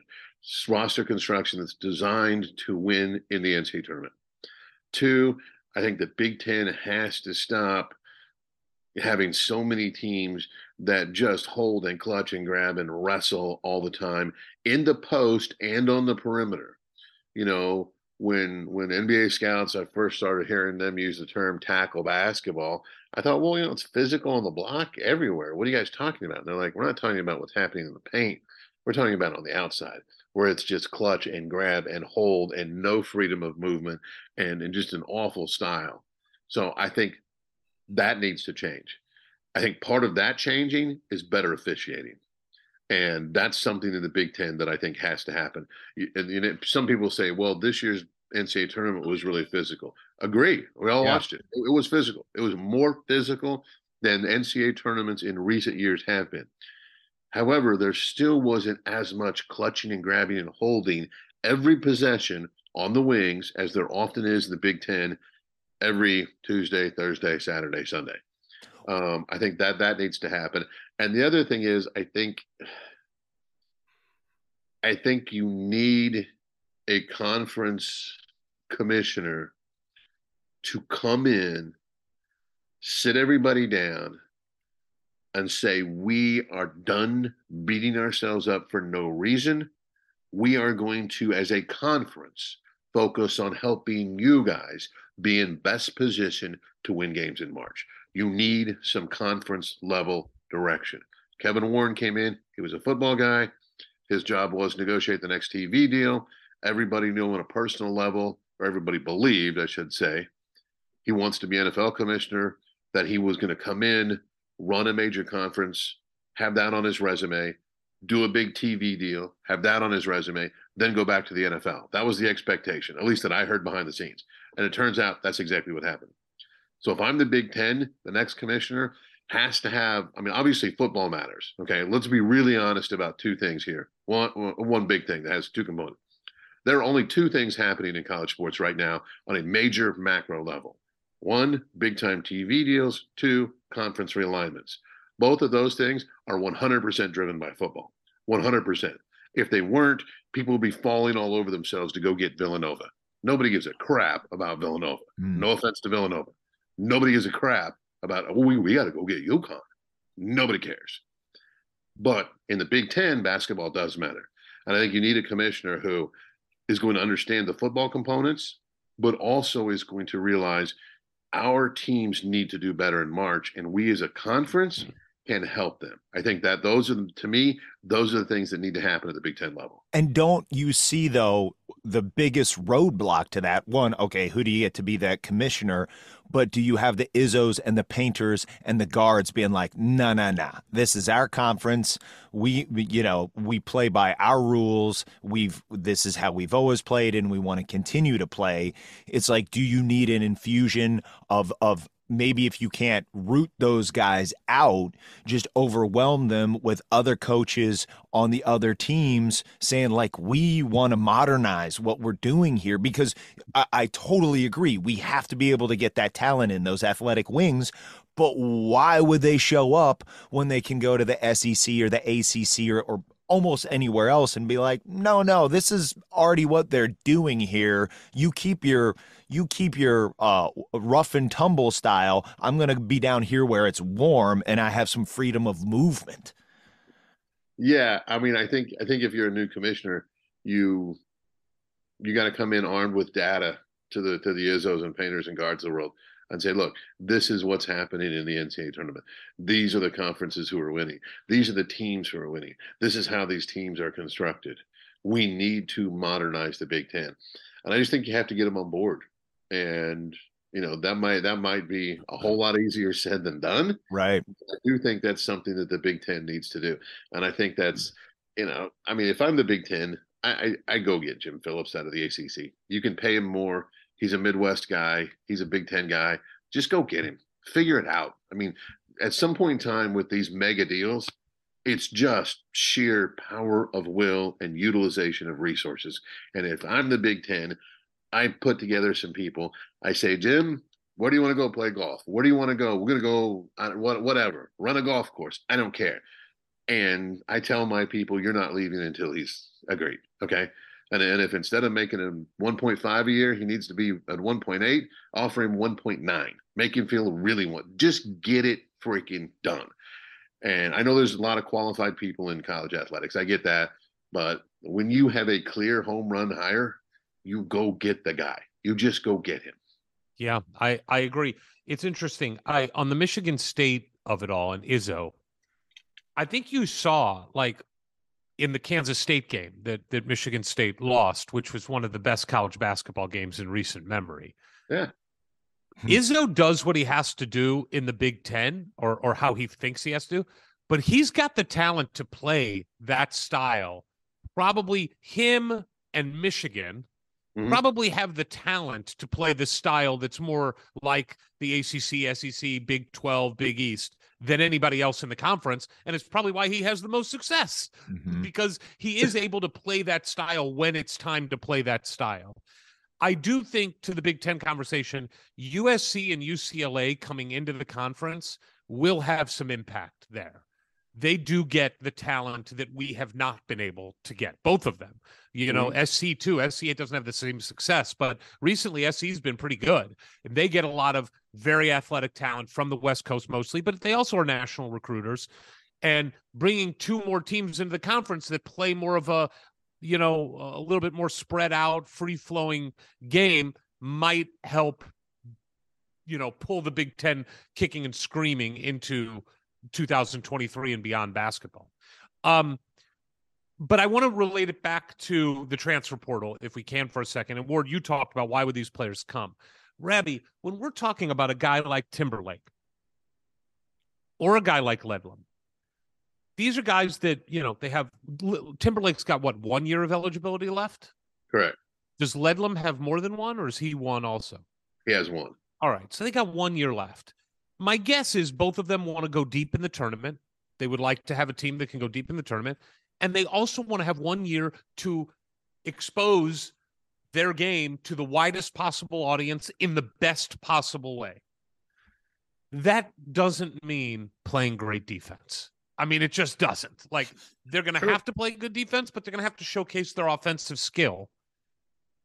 Are we just behind the eight ball in recruiting against a North Carolina or a Duke or a Kentucky or a UCLA or a Kansas, when it comes to like just take Timberlake, why would a Timberlake, why would he choose Indiana to showcase his skill, which is offensive, as opposed to going to, you know, North Carolina? I, I, I it just I find it even hard to understand how we would win that through nobody's fault on Indiana, but the conference and what it looks like. I mean, if you're asking me to come up with a really good answer on that big picture question, Uh, I don't know if there's a great answer. I think if you're looking at it specifically from things that Indiana has to sell, you sell the very big stage of IU basketball. You know, you sell, you know, hey, TV wants us. Look, you know, they they they brought us out to Vegas for, you know, that game against Arizona. They put us in big games. They wanted us to come play against Kansas. Um, so you, you would sell the big stage, you would sell the TV opportunity, you would sell, you know, we have a robust NIL situation, you know, here, here's Trayce Jackson Davis, here's some, you know, here it just those are the things you would sell. And but you do have to oftentimes overcome style of play because yeah. people outside the Big Ten who are recruiting against the Big Ten, they often they do this. I, I've seen this they'll put together clips of some of the worst, you know, like my most physical Big Ten plays where, where no fouls called. Mm. And they'll have their video guys just, hey, you know, we're recruiting this forward. Find, find, find me 10 plays in Big Ten where forward just got mauled and there was no call. And they'll send them to the kid. Mm. Be like, you really want to play in this? They'll send them to his trainer. Hey, Ward, you've been around Eric. You've been training him. Let me send you some stuff. Do you want him to play in this? Do you want this to happen to him every weekend? Yeah. You know, the Big Ten wasn't expecting that answer, but I like it. But it's it's something the Big Ten hit gets hit with, and it's it's like a, a speed bump that the Big Ten has to overcome oftentimes in recruitments. Now, yeah, sure, you'll get some kids in the Midwest who grew up wanting to play in the Big Ten because of familiarity, or they went to games with mom and dad, or what have you, and maybe there's even a favorite school. But when there's not those natural built in advantages, style of play is something the Big Ten has to overcome. And yeah. it's, it's a hurdle. I mean, it, it, it and it, it's it's frustrating to a number of us who who cover basketball and cover recruiting on a national scale that why if you were trying to succeed in any endeavor why would you put speed bumps in front of yourself right it makes no sense it just doesn't make any sense. And if you were winning national titles or regularly having teams go Elite Eight, Final Four, or something like that, if a style was leading to success, then keep doing it. But when a style is not leading to success and is actually a hindrance, it just doesn't make any sense. It, it really does not make any sense that the Big Ten has allowed its basketball product to become this pedestrian. And it is pedestrian. Okay. Eight teams in the tournament had a grand total of six wins. I'm probably being nice by calling that pedestrian. Yeah, I totally agree. Real quick before we wrap up here, we talked about him a couple times, but didn't get into details. The EK kid from Wyoming, right? Mm-hmm. Yeah. What can you tell us about him? Is that somebody that Indiana is going hard after? He he does seem more of a traditional big, unless I'm I'm wrong there. No, hundred percent. You're hundred percent right. Uh, I think a lot of people might remember him from when uh, uh, he played against uh, Indiana in the first four last year. Uh, he is a traditional big, uh, 19.5 points, 9.6 rebounds. Um, he had a really good or a pretty good offensive rebounding rate, 11.1. Um, doesn't block a lot of shots. isn't isn't really a big bouncy kind of guy. Um, you know, he sat out this past season because he had an injury.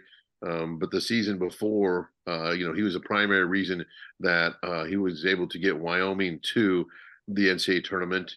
Um, and, and, an interesting, you know, side note uh, comes from the same high school as De'Ron Davis, the former IU post player, both from from Overland out there in Colorado.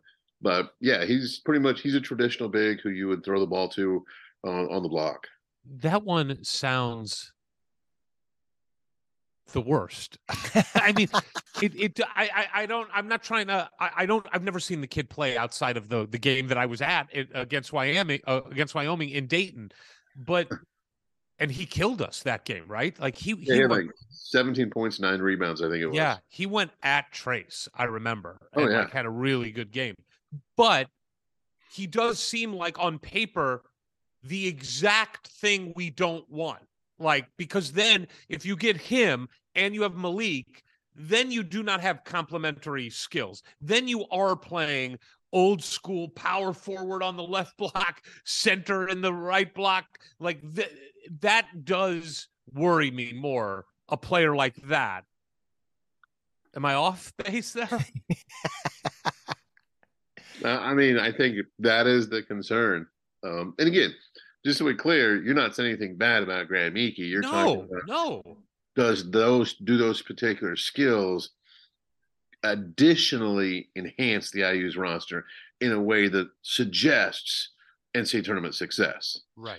Um, and I, th- I think it's I think it's a legit question. You know, I don't, you know, there were times this past year when, you know, IU would throw the ball to Trayce on one block, and they would have Race cut to the other block, Yes. and it was like, why are you taking away space from your best player, who is best in space? Right.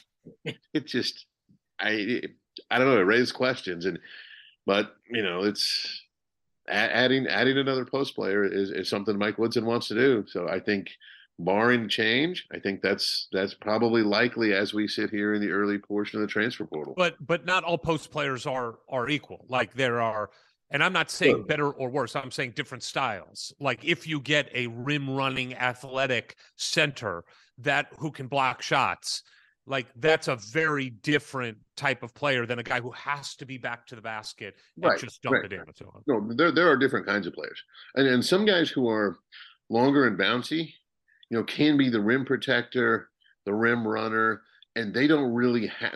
But on offense, they don't have to go on the block.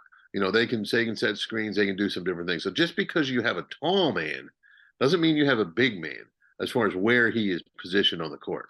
There are some tall men who can do different things and function outside the paint. And I really think the ideal for IU, in my opinion, would be one of those longer, bouncier kind of guys who you don't have to just have him sit on the block. And you can have him do things outside the paint. And ideally would be somebody who can run. You know, if you got somebody who can run, get a little more in transition, that would help you too as far as an offense efficiency standpoint goes. So we just get Florida reclassified at 23 is what is what you're saying. it's funny there was an nba scout who watched him uh where were we at oh nba top 100 kid last summer and he said he told me he said i would draft him today Wow. and i was like wait a minute he's got another year of high school i was like no he's got two more years of high school he's like yeah i would draft him today Wow. Well, and I mean, it's crazy to me just thinking about the local guy who does that at the highest level, who seemingly has been in the league for like 12 years, but he's still only what, like 26 or 27, Miles Turner, right? Oh, like, oh yeah you know, just just this guy who was so relatively raw, but just had all these physical skills and being like, well, it might take a few years, but he's so young. We just we just know that floor is extremely high and the ceiling's crazy good.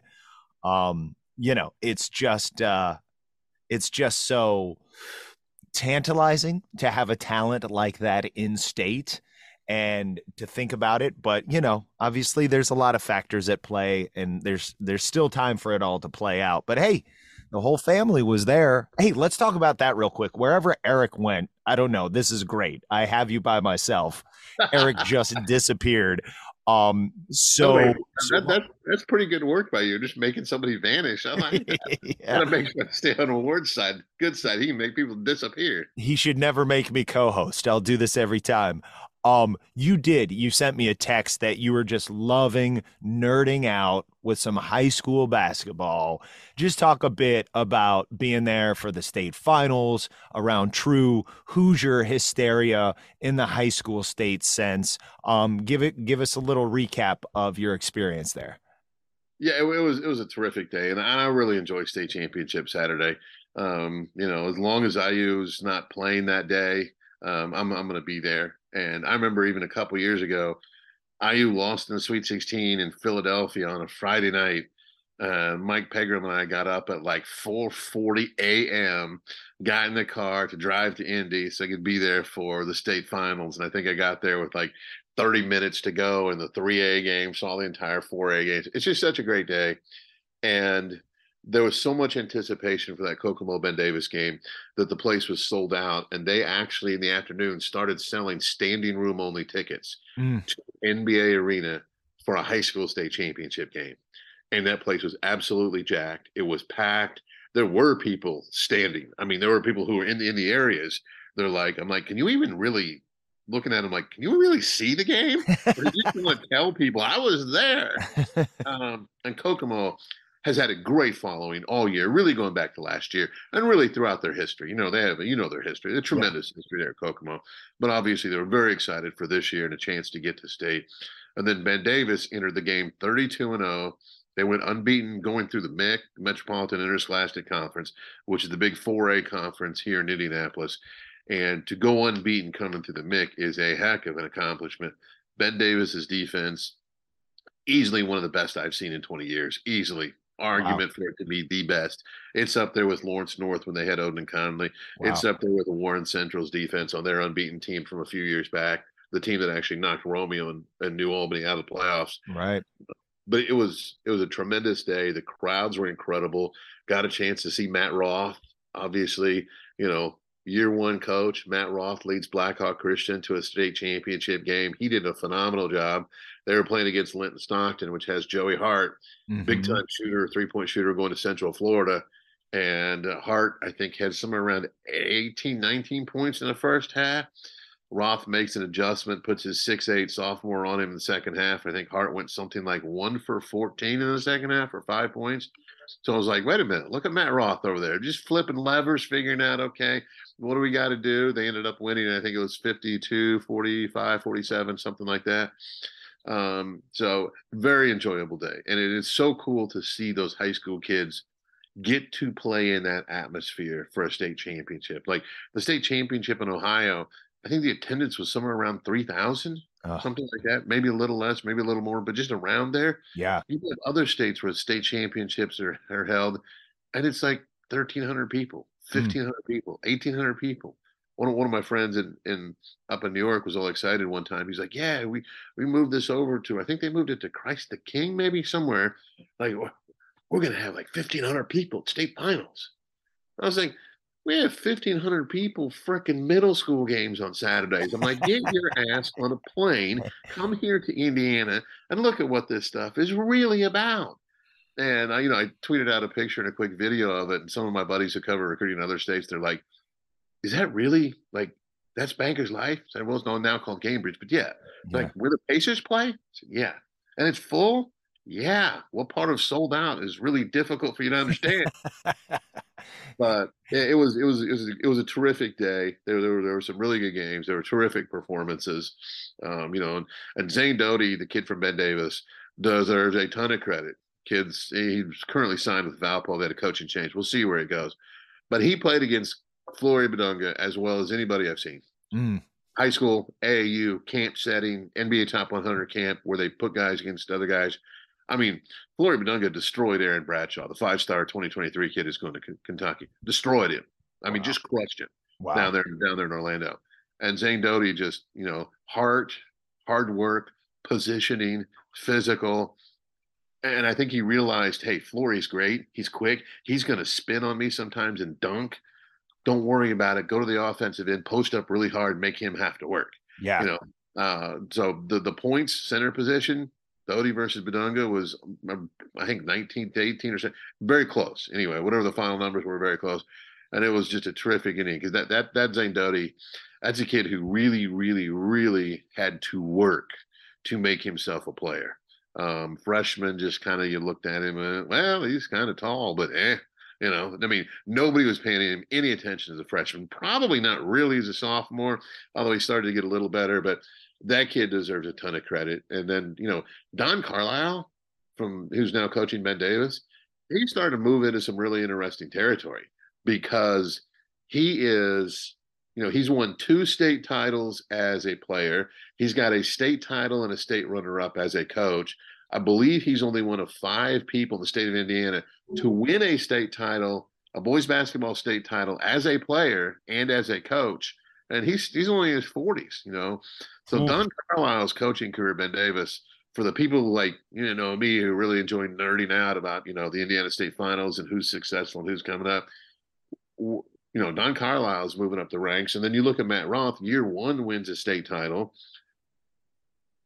He's a young guy. Blackhawk Christian's got a terrific program. You know, I, you know, what's what's Matt Roth? You know, does Matt Roth is he going to do it long term? Is he not? I, we'll see. but this could be pretty interesting to follow moving forward. There's so many great stories, uh, personalities, fan bases, but just to to sum it up for Eric, who's finally joined us, the power is back on at his house, is that I think with the demise of single class basketball, you know, which which happened very shortly after I graduated from high school, and not long after that, I moved out here to hear that high school basketball is still so alive and well, even within the class system. It's just very heartening because it's it's such a special singular state um, in in that passion and in that regard. And and you said guys texting from New York, what the situation was in Ohio. Is there really any other state that comes close that you've heard of? Because to, to No. me, right, you know that Yeah, there's no. I mean, Illinois used to hold its state finals at the University of Illinois. And back in the day when you often, because Illinois used to have just two classes. So a lot of times in the big school class, you would have somebody from the Chicago area coming down and then somebody from the rest of the state. So it was sort of like, okay, can a team from Peoria, from Carbondale, from Southern, Southern, can they beat the power from Chicago? So you sort of had this this annually expected clash, and they drew some pretty good crowds. They really did. Um, but it's not the same. It's not the same as, as Indiana. It's just not. Not not when you have, you know, sectional finals and regionals and like, what was it that one day where I went and watched Gabe Cupps in the afternoon, then drove over to Kokomo, and it's like Kokomo is just jammed. I mean, it's jammed. I had to like go around and like knock on the back door because they were like, "I sold out. Nobody else is getting in." I was like, "I'm getting in. I don't it out. I'm getting in." So I go around the back, knock on the back door, held up some random media pass. I don't even wasn't even for that game, but it was one of the laminated ones. I was like, "Yeah, you know," and pointed 24/7 Sports pass. Did I come to the wrong door? Acting like I don't know where I am, or place I've been uh, 20, 30 times. So cop opens the door. Yeah, come on in. So I walked in, found a seat. But that place was just jammed. And that was, I think that was sectional final. And it was absolutely packed. You know, that's so cool. Indiana high school basketball is alive and well, and I would say quite healthy. Two things. One, the power went out, and I thought for sure that when I came back on, I would just hear Ward saying the following. And that's why it's a fact that the aliens are already here. I just thought for sure that that's where it would go. Um, but number two, a bit of breaking news that will not be breaking news when this airs tomorrow. But someone else has entered the transfer portal that I do think is interesting and should be followed for Indiana University. And that is Virginia center, six foot 11, Kadin Shedrick. Kadin's correct. story is that he was a starter at the beginning of the year, got benched till the end of the year. There was an injury. He played again. He had a giant game in Virginia's loss in the first round of the tournament 15 points, 13 rebounds. He's a rim running, mobile, athletic, shot blocking center. I think that this one is very interesting. And I'll just say, I've been alluding to a guy that might go into the portal that may not have the greatest stats in the world, but that Indiana would be very interested in. This is who I was referring to. He's officially in the portal. Rabby, any words on the late breaking news of Kadin Shedrick being in the transfer portal? Well, in case you were wondering what all those dings were on the phone, uh, let's see. Guys, does this mean that I don't have to edit out the part where I accidentally mentioned him earlier? No, you don't have to edit that out. Although it just makes us sound stupid, but well, sure. yeah, but that's what people show up for. I mean, us to sound stupid and then a rabbi to sound smart. um, yeah. So of the s- eight most recent texts, six are about Kadin Shedrick. Are we going to go after this guy? Are we going to just go go full bore after him? Do we know? I would anticipate an IU pursuit. I would bet my house on an IU pursuit. Well, see, you're willing to gamble more than I am, but yes, I, I, I don't. I would not bet against you on that. I would not put one dollar against your house on that bet. We'll call it. We'll call it the uh, Armaan Franklin revenge recruitment. I like that. I like that. Look, we talked about a mobile center, you know, and not a just pure back to the basket guy. Kadin Shedrick is a guy who I think has been frustrated by the fact that he hasn't been able to play that game at Virginia within the Tony Bennett offense. Um, he's entered the portal. Uh, this is the kind of guy that Indiana wants to have in in its program, but so will many other programs. Like there are, and I I believe there are already some West Coast programs that are going to make a big play for him, including Gonzaga and Oregon. Um, I believe are going to make a play for him. So this thing is not like this is not one of those where I expect a commitment to Indiana tomorrow. Um, I Oh, think it's going to play out, and they got to get the kid on campus. But it's clearly going to be he just fits everything that they would want in a in a in a transfer senior. And I think he has two years of eligibility left, if I'm not mistaken, because I think he does have a COVID year. Uh, I think that's right. I'm I'm pretty sure that's right. Because I think this was his junior year. Right. I think his first year was the COVID year, Right. and uh, he would be he would be a grad transfer though, I believe, because I think he's going to graduate from Virginia. I think so. I got to double check. Yeah, I'm he- not 100% on that. But anyway, there you go. Um all right, well that seems like a good place to stop. Rabby, your insight is always appreciated. It's been way too long since we got on one of these and it's really good to have you back. And now we've taken you away from work. You need to go post and write and call and tweet and text and do what you Yeah. do and we will be watching. So you think it's okay if I go ahead and post the Kadin Shedrick story that's been written for like six days? it's hit send. That was a guest. That was a guest. It's been too long. Love having Rabby Rabjohns, DJ Jazzy Jeff, the rabbi of recruiting, back in, and a really interesting conversation too on just the. I mean, since we started this podcast, Ward, the world of college basketball has changed. Like, uh, I mean, 180 degrees. There was no real transfer portal when we started this. There was no NIL when we started this. You know, it's just a different world and and i think Rabby's got got some really good insight on on how coaches are are navigating it yeah, he it's such a a treat and a privilege for us to be able to have Rabby on because there's nobody on earth I I like to learn from more who knows more about all the different aspects of the college game from recruiting to what's happening onto the court, big picture, what's going on with the conferences, you know, the money, all of it. He's just so tapped in um that it he feels like the ultimate cheat sheet. It's like do you want to like really understand the college basketball landscape all the way down to like the micro level of what's happening with your beloved Indiana Hoosiers? Okay, here's the best guy on earth to talk to.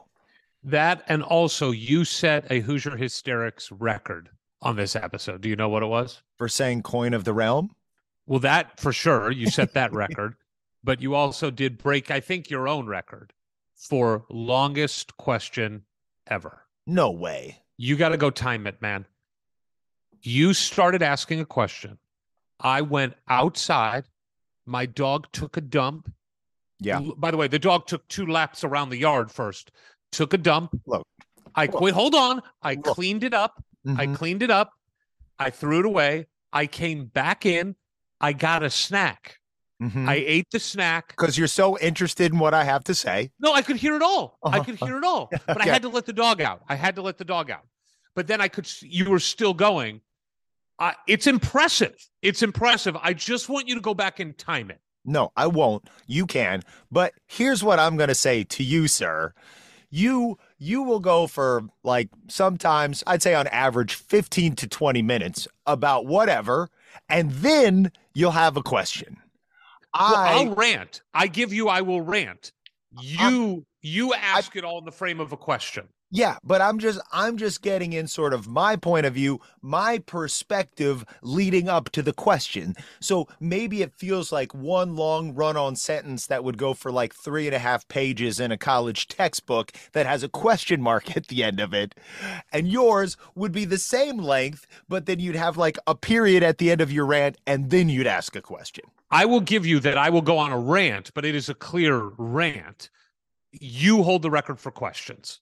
I proudly. Okay.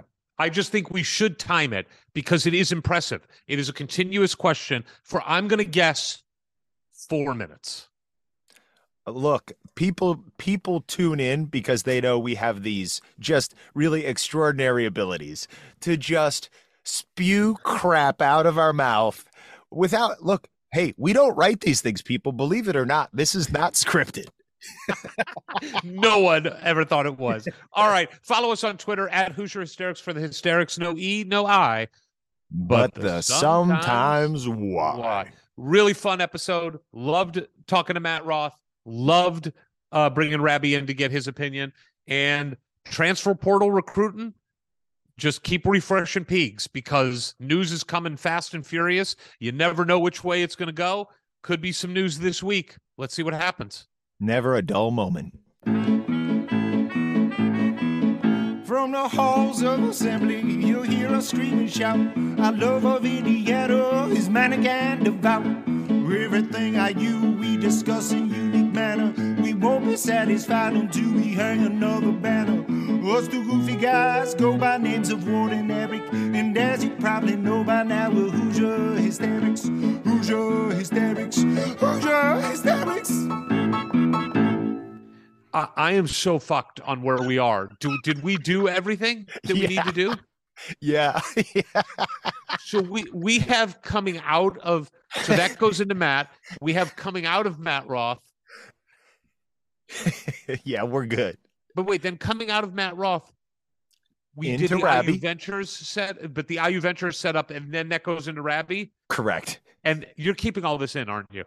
I mean, I think I put it after after the theme song at the end as bonus material for anybody who sticks around. Yeah, this one was a real mind fuck. Um, all right, I guess we're done.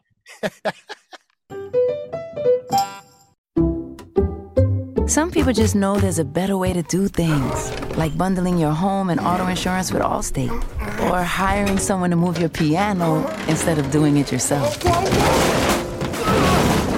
So, do things the better way. Bundle home and auto and save up to 25% with Allstate.